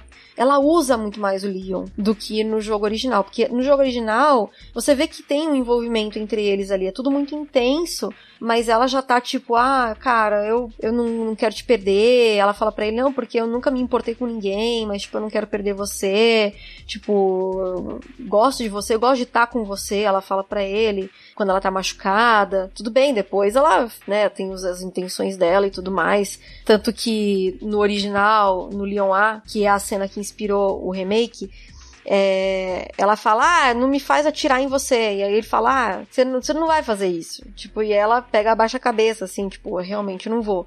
E já no remake, não. No remake ela usa muito mais ele, né? A gente até brinca que o Leon é gado demais nesse jogo, porque. tipo, ele. é- Assim, ele é um cara novinho, 21 anos, um cara que entrou agora pra polícia, tipo, quer fazer o bem, Mas ele já É. chegou detetive, né? e aí, tipo, chega a mulher falando que ela é do FBI. Nossa, meu Deus, FBI? Já pensou? Até consigo um emprego no FBI? né? Né? Então, tipo, o cara, o cara acaba se envolvendo. E aí, como ela é uma mulher muito bonita, muito sedutora, é, ela levou ele no papo, né? De tipo, ah, Leon, você é minha única esperança aí para conseguir esse, esse vírus aí, ó. Tipo, eu não. Eu tenho muitas razões ainda para sobreviver e, tipo, com certeza eu vou querer te ver de novo, sabe? Aí pega, põe a mão na perna dele. E aí o Leão fica com aquela cara de bobo, assim. Isso é uma vantagem que a gente, que a gente ganha com a, o fato de terem atores de verdade por trás dos personagens ali, né? De, de conseguirem dar as expressões e, obviamente, da, da, da Andy né, ser capaz de, de, expressar aquilo, né? Porque se a gente tivesse que depender disso daqueles blocos quadrados do, do PlayStation, a gente tava perdido. Né? Sim. é verdade. Ia ser uma mão entrando da perna. Né? Eu fui, eu fui muito idiota na adolescência. Eu fui muito Leon, cara, nessa cena. Tipo que ele tava, ah, sério? Você quer me ver de novo? É, todos passamos por isso, em várias situações da vida. Só, só um, um... Só que a gente nunca esteve numa delegacia, né? explodindo. Gente, quem não seria gado da Ada? Desculpa, né? só fazendo essa pergunta aqui, realisticamente. Vocês reagiriam diferente do Leon? Porque eu não. Com 21 anos, nunca. Eu posso morrer a qualquer momento. Tá cheio de zumbi, de bicho, do capeta aqui. Só se uma vez. No, no Lord do Leon. Ele... no Lord do Leon eles alteraram, né? Porque no 2 original ele tinha acabado de é, tomar um bolo da namorada, aí ele perdeu o horário para poder ir pra delegacia, né? Aí eu já pensei, tá, tudo bem, ele tá mais gado agora no remake porque ele tá carente, cara. Ele acabou de levar um, um pé na bunda e, cara, ele se apaixonou. Mas tem isso no remake? Não, não tem. Não, não, não tem. No lore não tem. No original existe esse lore. Em questão de validade desse remake, a gente já teve palavras dos diretores que não é pra considerar nada, certo? Pode considerar, mas se você não quiser, não precisa. É mais ou menos isso, é tipo... ah, cara. É, o Leon, ele, ele no original se atrasou pro trabalho porque ele brigou com a namorada, terminou com a namorada e pegou, se enfiou dentro de um motel bebendo, enchendo a cara, e aí ele se atrasa, por isso que ele já vai de uniforme e tudo. Já no remake, não, ele tava esperando ordens para ir para lá. Ele deveria ter ido no dia 25, se apresentado no dia 25, mas ele falou que alguém ligou para ele dizendo para ele ficar longe. Tipo, pode ter sido qualquer policial, qualquer um dos uhum. policiais ali da, daquela salinha que ligou para ele ficar longe. Mas assim, eu, eu entendo. Assim, a gente brinca, dá risada do Leon, tipo, os fãs ficam bravos, que a gente chama ele de gado demais e tal. Mas eu entendo ele, assim, tipo, ele primeiro que ele achava que ela, que ela era do FBI, né? Então, tipo, Sim. ele acha que tá fazendo a coisa certa de estar tá entregando o vírus pra uma pessoa do FBI. E segundo, porque, tipo, meu, a mulher vira falar, ah, eu vou querer te ver de novo, com certeza. 21 anos, cara, o cara 21 anos. A Ada bonita pra caramba, mulher bonita pra caramba. Tipo, a única coisa boa daquele inferno que você tá passando passando. É, o cara tá ali só vendo zumbizão, né? É óbvio, você vai se agarrar naquilo que mais te salva daquilo, assim. A uhum. motivação dele, tipo, depois a mulher vai querer me ver. Opa, é nóis, entendeu? Eu tenho uma razão para viver. Exato, tem uma razão para sobreviver, tem que ajudar ela a sobreviver, porque ela vai querer me ver de novo. E aí depois a Annette fala para ele, né? Não, tipo, ela é uma mercenária e tudo. E aí no jogo original é engraçado, porque, inclusive eu tava fazendo live hoje, ele fala assim pra Annette, eu conheço a Ada, ela nunca faria uma coisa dessa Tipo, ele nem conhece a mulher, faz, sei lá, cinco horas que ele tá com a mulher, nem. tá comigo, tá comigo. A gente tá falando bastante do Leon. Não sei se rola isso no restante do jogo, mas no, nas duas, três cenas que eu vejo da Claire com o Leon, parece que rola um triângulo aí, né? Ah, esquece essa mina lixo da Ada. Esquece essa mina lixo, fica com a Claire. Né? O, o Leon não é bom o suficiente pra Claire. Ela é... eu acho que ele é bom, eu só acho que ele é ingênuo, mas ele é um cara bom. Não, ele é. Ele tem os seus, seus dó né? Com a faquinha. Não, já pensou ele fazendo um jantar pra ela, cara? Pegar o tofu e resolver. Não. Pô, ele é um cara super do bem. Ele é um cara muito correto. É, a Claire também é uma menina super do bem, uma menina super correta, trabalhando com o negócio da, da Terra Save lá e tudo. Eles lutam de formas diferentes, mas no fim das contas eles estão ajudando as mesmas pessoas. Então eu gostaria muito sim que o chip fosse real, porque. Ah, esquece a mina lixo dessa Ada aí, cara. Ela só quer usar 15 anos. Gente, tem 15 anos anos que o Leon está sofrendo pela Ada. De 98 até 2013 no Resident Evil 6. Juro durou 15 anos. Segue a vida, cara. Toca o barco, pelo amor de Deus. Tem uma cena no final. Eu não vou dar spoiler, claro, mas tem uma cena no final do jogo, né? Que a Sherry pega e pergunta pros dois: Vocês são tipo namorado e namorada? Né? Aí o Leon pega e fala pra Claire: Não, a gente se conhece o quê? Uma noite só? Aí a Claire: Ah, a gente poderia considerar isso como o primeiro encontro, né? Alguma coisa assim. Não, teria sido um baita de um primeiro encontro, ela falou pra ele. Agora vai, agora Tu vai. deixa a gente sonhar. Acho que a Capcom nunca dá ponto sem nó. Uhum. Eu acho que se eles jogaram essa sementinha aí e a gente pescou, é porque no futuro, de repente, eles pretendem fazer uma coisa. Vem, Resident Evil 8. Vem. ah, não, você- sem Leon, chega de Leon, bota o Rodson. Ô, Leon e Claire no mesmo jogo no- de novo, Revival. Vai ser Revival do primeiro encontro. volta. Vai dar, vai dar bom, vai dar bom. Pô, acho que a gente pode ra- falar rapidinho só dos personagens terciários, digamos assim, da história, né? Que eu, eu gostei muito do Marvin na delegacia. Achei ele bem interessante, assim, bem mais útil para pro jeito que a história tá sendo contada. Eu não dei muita bola pro jeito que eles fizeram o Irons. Eu achei que ficou bem genérico, assim. Podia ter sido mais, né? A Sherry eu gostei mais também. Achei, achei mais legal. O que, que vocês gostaram dessas? Gostei muito da Sherry, eu gostei. O, o Irons eu gostei, mas eu acho que eles podiam ter explorado ele mais, o lado dissimulado dele. Uhum. Porque quando a gente encontra ele no, no original, ele tá se fazendo de coitado. Sim. No remake ele já tá muito louco. Foi o que eu falei em alguns vídeos meus já. Eu acho que a, a Capcom podia ter feito uma versão ampliada dos eventos do Resident Evil 2 clássico. Por exemplo, a Claire surpreendendo a Ada fazendo alguma coisa errada. Uhum. E aí depois ela tentando alertar o Leon. O Brian Irons chorando pro Leon, se fazendo de coitado pro Leon, mas tipo, sendo escroto com a Claire. É, bem ou mal, ele é o chefe do, do Leon, né? Então ele Então. dá uma ordem pro Leon, assim, né? Tal. Teria É sido legal. muito legal. Tanto que na hora que você vê o Ben na, na prisão, ele fala assim: Ah, foi o Brian Irons que me prendeu aqui, você tem que me tirar daqui. Aí o Leon, não, eu tenho que pedir a ordem pro chefe. Eu pensei, ah, legal, vai ter uma interação com o chefe. Não tem. Eu achei esquisito, tipo, é o chefe dele, o cara chega na delegacia, não encontra. Eles não têm nenhum tipo de, de contexto, os dois juntos no o jogo inteiro. Eu achei esquisito, sabe? Tem, infelizmente não tem. E, e o Birkin? O que, que vocês acharam do Birkin? Eu achei que podia ter sido melhor explorado também, porque a relação dele com a Net, de repente, podia ter sido um pouco mais explorada em flashback mesmo dela. Uhum. É, por exemplo, no jogo original, a gente descobre tudo que aconteceu do Birkin ter virado aquele monstro por um flashback da Net, né? Tipo, ela conta a visão dela do que aconteceu. E, tipo assim, eu gosto demais de flashback em Resident Evil, porque no flashback, você pode contar do seu jeitinho a história, né? Tipo, você vai lá e fala, ah, não, coitadinho, meu marido, ele tava tão dedicado, tava ali quietinho no cantinho dele, fazendo o vírusinho dele e tal. E aí, tipo, depois eles trocaram, colocaram as fitas, né? Uhum. E aí a única coisa que a Net fala, assim, mais pro final do jogo é: ah, a gente era meio que casado com o nosso trabalho, assim, a gente praticamente não, não tinha uma vida nossa, assim, a gente, o que nos unia era praticamente trabalho. Eu gostaria de ter visto mais, assim, de repente, é, flashbacks, um diálogo um pouco maior, de repente a Sherry, que enquanto você tá com ela dentro do trem, ela ainda fala algumas coisinhas, e, e também na hora da cama, né, na hora que você coloca ela na cama. Mas, de repente, eles podiam ter falado algumas coisinhas a mais, o tipo assim, ah,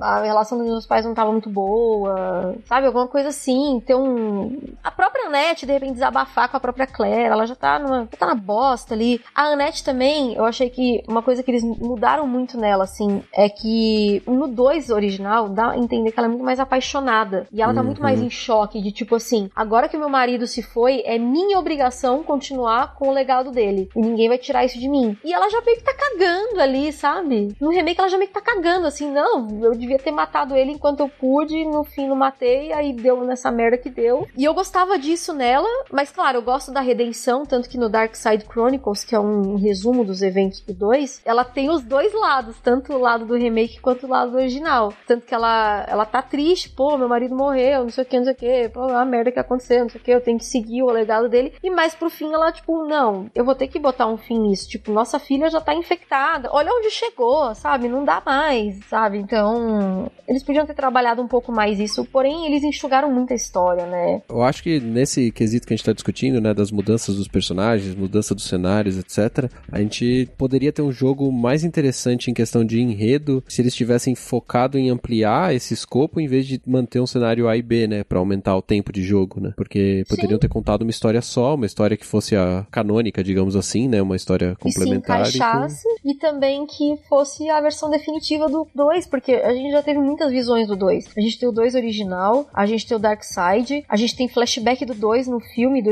Degeneração, uhum. a gente tem cenas do 2 no Operation Raccoon City e agora a gente tem Resident Evil 2 Remake. E não tava difícil, porque eles já tinham uma história pronta, né? Eu uhum. acho que é, é, isso que me pega mais, assim, sabe? Tipo, não, não tava difícil porque já tava pronto. Se você tivesse ainda que desenvolver uma história, mas não, era só você dar uma recheada ali, jogar, uhum. colocar uma água no feijão ali. Por exemplo, podia tirar alguns files e mostrar a cena acontecendo, né? Alguma coisa do tipo também, né? Também. Mas essas interações eu acho que faltaram, tipo, Brian Irons com Leon, a Claire surpreendendo a Ada, de repente fazendo alguma coisa. Lá, ah, quem é você? Ah, é que eu tô aqui do FBI. De repente, jogar pra Claire o negócio do FBI. Uhum. Ou, ou pra Claire o negócio do John. Eu né? tenho a sensação de que o foco deles era realmente só a delegacia. Porque, assim, claramente, depois que você sai da delegacia, o jogo ele decai a um nível, assim, é muito perceptível. A delegacia é a melhor parte do jogo inteiro, cara. Você saiu de lá, o jogo ele, ele decai, decai muito.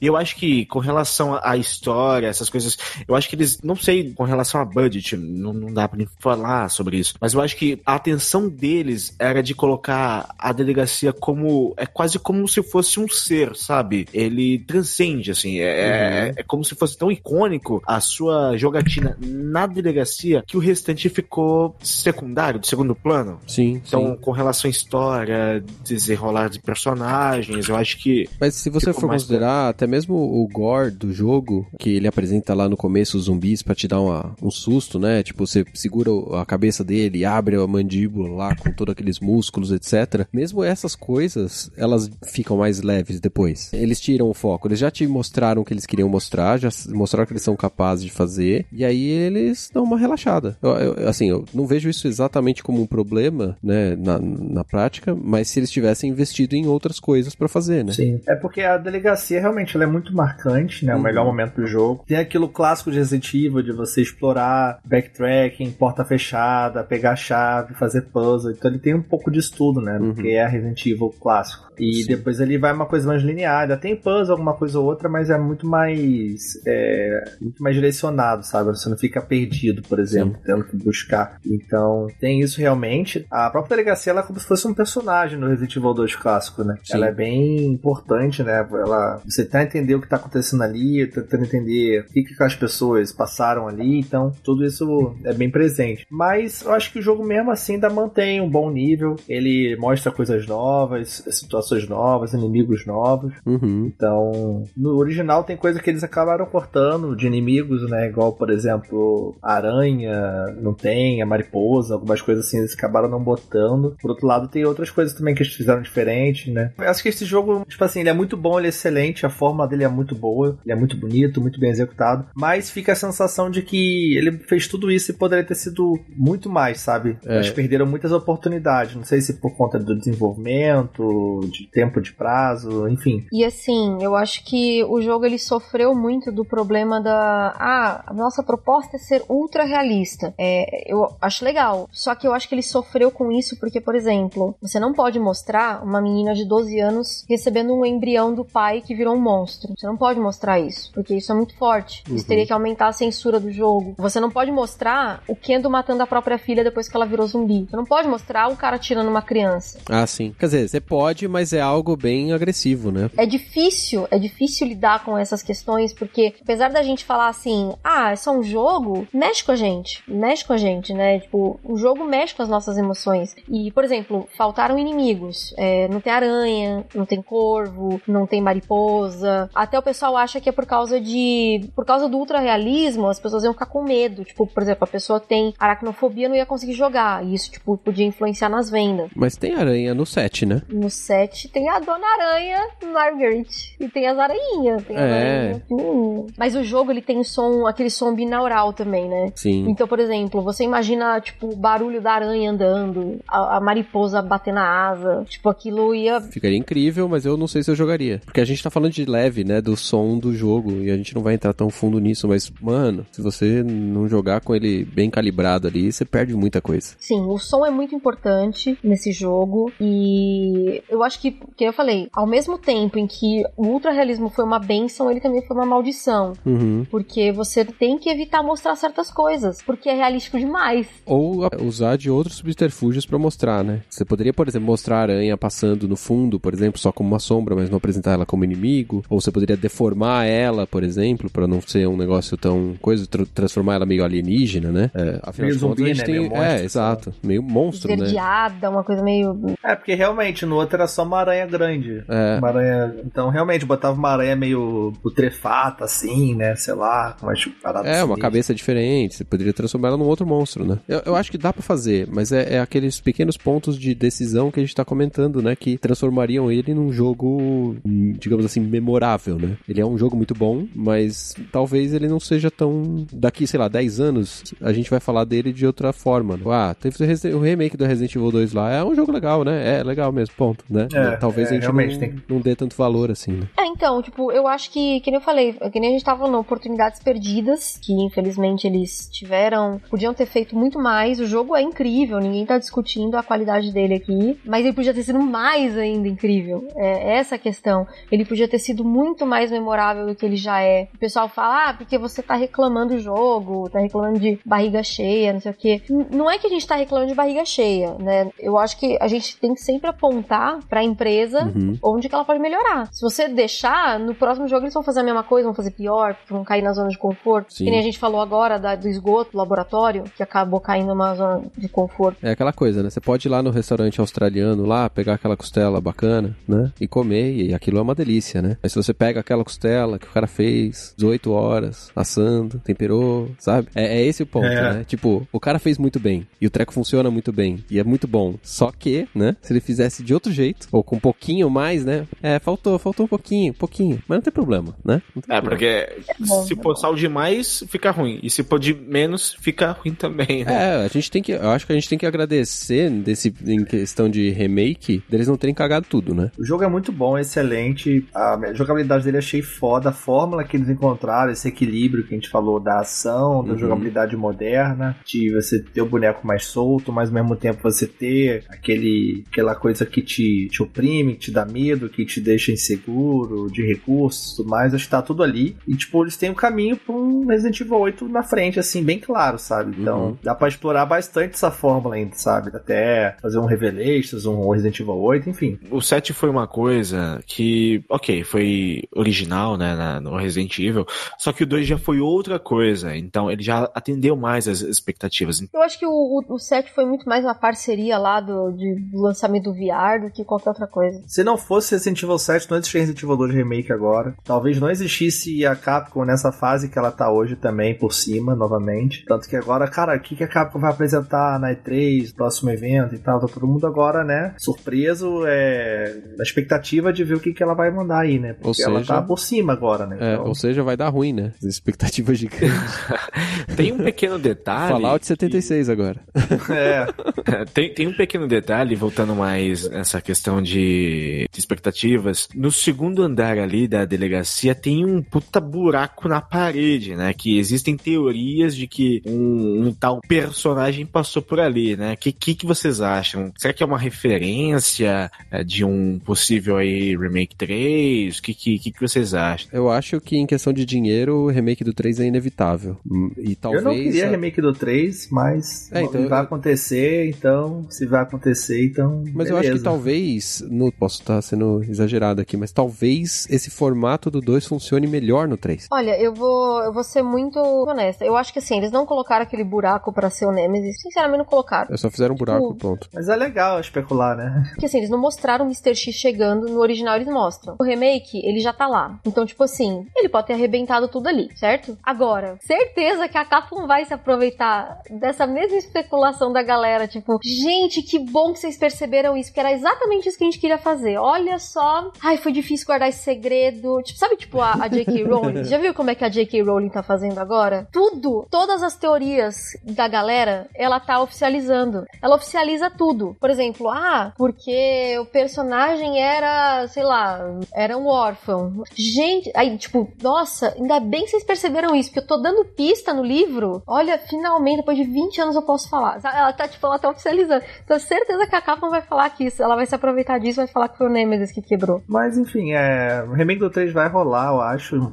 depois do 2. Há rumores. Tomara que seja bom, né? Que aproveitem a fórmula, façam algo novo. Até queria que fosse algo mais aberto, assim, meio de você ter uma exploração bem não linear, seria bem legal, sabe? Mas. Eu só gostaria- há rumores que tá em desenvolvimento, né? E vai ser lançado ano que vem. Eu senti falta também, já nesse quesito de exploração, de ver mais da cidade, né? A gente vê um pouquinho mais com a Claire, depois que ela vai caminhando para pro orfanato, mas é muito pouco. E eu queria pelo menos ter visto um pouco mais de como que ficou, ou como ficaria se eles tivessem Essa é a projetado. chance do Resident Evil 3, né? É, então, exatamente. Lembra de Silent Hill, como é que era? O 1 ou 2, que você tinha uma cidade grande, você tinha lugares que você não podia continuar, né? Porque não era a cidade toda, não era GTA, mas você podia explorar vários lugares, tinham grandes, grandes lugares, grandes locais pra você explorar, tipo o hospital, a escola. Então podia ser algo assim, sabe? Resident Evil 3, por exemplo. Ah, imagina você tem que pegar as joias pra abrir o portão da prefeitura, igual tinha lá no jogo. Aí você tem que pegar os diamantes, um tá dentro do hospital, o outro tá dentro da escola, outro não sei o que. Então você podia escolher qual ordem explorar e qual ordem fazer as coisas, os eventos, sabe? Dá pra fazer algo muito legal, assim. Então acho que nisso seria bem-vindo um remake do 3. Uhum. Aí, por mim, o que a Capcom quiser fazer, eu tô apoiando, só torço pra que seja um jogo bom. Sim. É, sendo bom, pode tudo. né?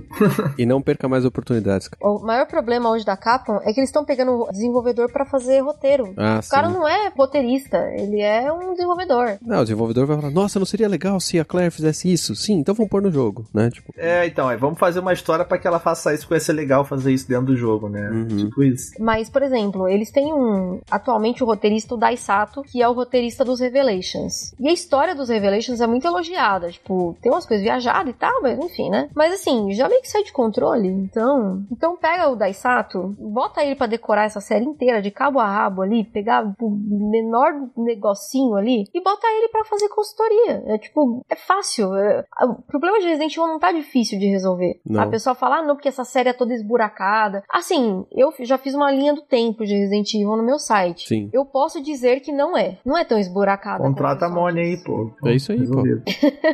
Deus me livre essa responsabilidade aí. Pra quê? Pra ser xingada? Mas, tipo assim, o que eu quero dizer é que não tá difícil. E, tipo, eles têm a faca e o queijo na mão. Eles têm um bom roteirista, eles podem contratar o cara, chamar o cara, ou então arruma um, um roteirista que também sirva de consultor pra evitar furos pro futuro da série. Chama o Paul Anderson lá. Minha nossa senhora. Pô, ia ser da hora sair soltando os poderes, escalando parede. É, Vai, bota Devil May Cry com Resident Evil misturado então. logo. Vou até Resident parar Evil de May falar Cry. depois dessa. Bom, pessoal, a gente falou aqui, nós temos aí o- o- um jogo muito bom, que poderia ser extremamente bem cotado com algumas coisinhas a mais aí. Esperamos muito pelo que a Capcom pode apresentar aí no Resident Evil 8, Revelations 3, é, Resident Evil 3 e qualquer outra coisa que elas queiram apre- apresentar, né? Capcom, eu aceito um remaster bacanão, assim, Full HD do, do Code Verônica, tá? Mas remaster, tá? Não precisa fazer mais nada, não. Tá bom do jeito que tá aquele jogo. E é isso, acho, né, pessoal? Tem, tem mais algum comentário final aí que vocês gostariam de fazer sobre o. Eu espero que no Resident Evil 3 Remake eles aprendam com esses probleminhas aí. Nada que afete a- o desempenho do jogo, o jogo é muito bom, mas que é, eles possam melhorar esses pontinhos que ficaram aquém da expectativa. Afinal de contas, cabe a nós destruir a Umbrella, né? É verdade.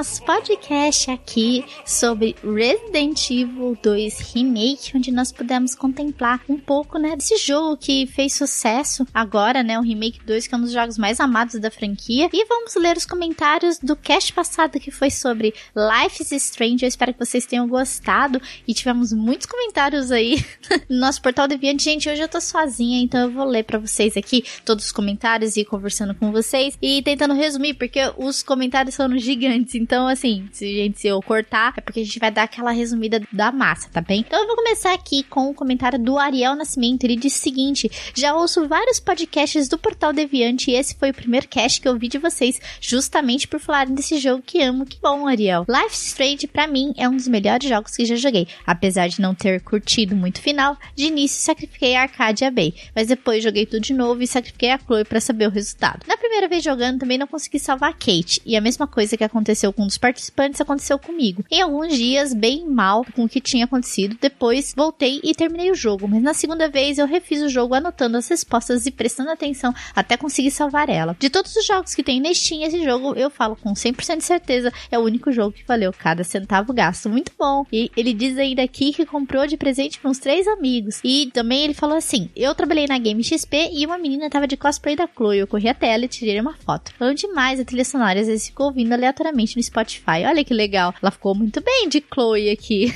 e a Chloe é uma das melhores personagens assim do jogo, na minha opinião. Mas muito obrigada, Ariel Nascimento, pelo seu comentário. Obrigada por começar a escutar o podcast do Meia Luz. Espero que você goste muito. Vou ler o comentário agora do Felipe Lima. Ele diz o seguinte: Olá, deliciosos mais delícias. Bom, vou dividir minha experiência com vocês. Esse jogo faz parte da minha vida em alguns aspectos e por isso ele figura no meu top 10 de todos os tempos. Primeiramente, a trilha sonora desse jogo é sensacional e casa 100% com meu gosto musical. Crosses de José Gonzalez por muito tempo fala muito sobre a minha personalidade. Fora os outros clássicos. O próximo ponto é a narrativa, que é um primor dramático, faz com que crie empatia pelas garotas. Você se vê em várias situações que elas passam, se emociona junto, fica com raiva delas se desentendendo. E dentro dessa história há um ponto principal que foi abordado no cast, que é a morte da Kate. Sim, a morte da Kate é uma das coisas mais importantes no caso desse jogo, né? Que é a solução do game, né? Finalmente ele disse o seguinte aqui: optei por salvar a Chloe por todos os sentimentos vividos naquela época,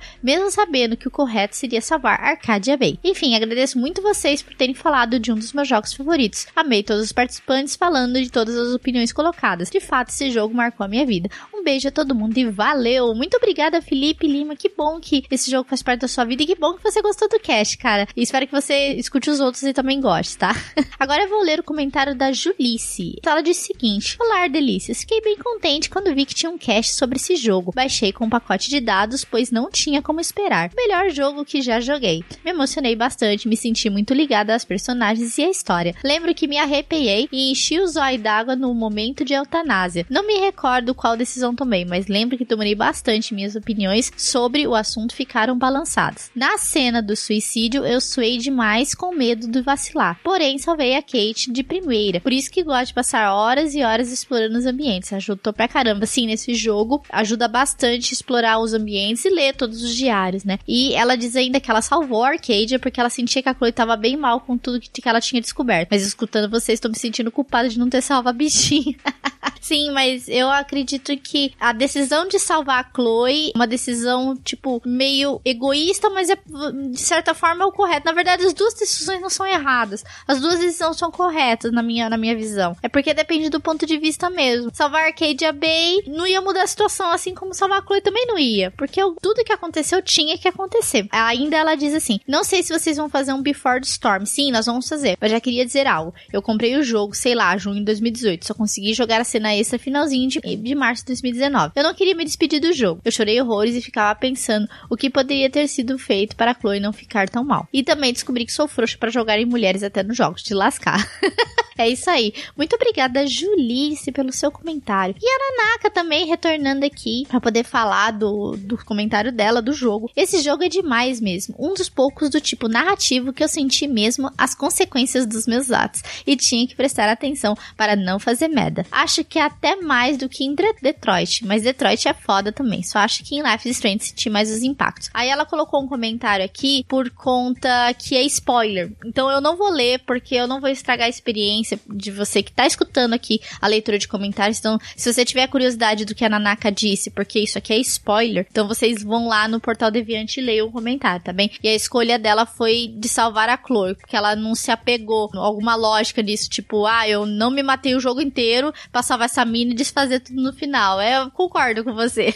Muito obrigada, Nanaka, pelo seu comentário. Agora eu vou ler o comentário do Felipe Guimarães. Fala, delícia. Mais um cast pra conta. Não escutei por completo, pois parei na parte dos spoiler, pois admito que jogos point and click não são minha praia. Ainda assim, tem o bundle do Life Strange Before the Storm, que estava quase de graça no passado. Comecei a história da Max e estou no final do capítulo 1. Assim que terminar, escutarei o final desse cast. Cris, a corrupção chegou à minha casa, li e reli. A proposta é muito boa, só se perde em não trabalhar melhor a inteligência do detetive, algo que é vendido pelo autor. Ainda assim, a história tem potencial para mais uns dois ou três volumes bem trabalhados, fechando a história. Quanto ao grupo do Telegram, mandei mensagem no Messenger no grupo do Facebook como postagem, como postagem no Meialu Game Hall. Também mandei no e-mail do contato arroba meialuprefrentesoco.com. No aguardo aquele abraço. Obrigada, Felipe. É, depois confirma se você conseguiu entrar no grupo, tá bem? E obrigada pelo seu comentário. Vou ler o comentário agora do Todo Existindo. Depois de ter ouvido o cast, eu definitivamente perdi o interesse em jogar esse jogo. Se bem que já não tinha interesse algum antes. Dos comentários. Van, eu assisti assim, não curti o trecho, eu pulo pra frente. Assim não fico preso em partes idiotas ou chocantes. E como grande parte das séries é clichê, eu pulo de nós sabendo que deve ter acontecido. Daí poucos os que não pulo, exceto desenhos. Esse só vou até o fim.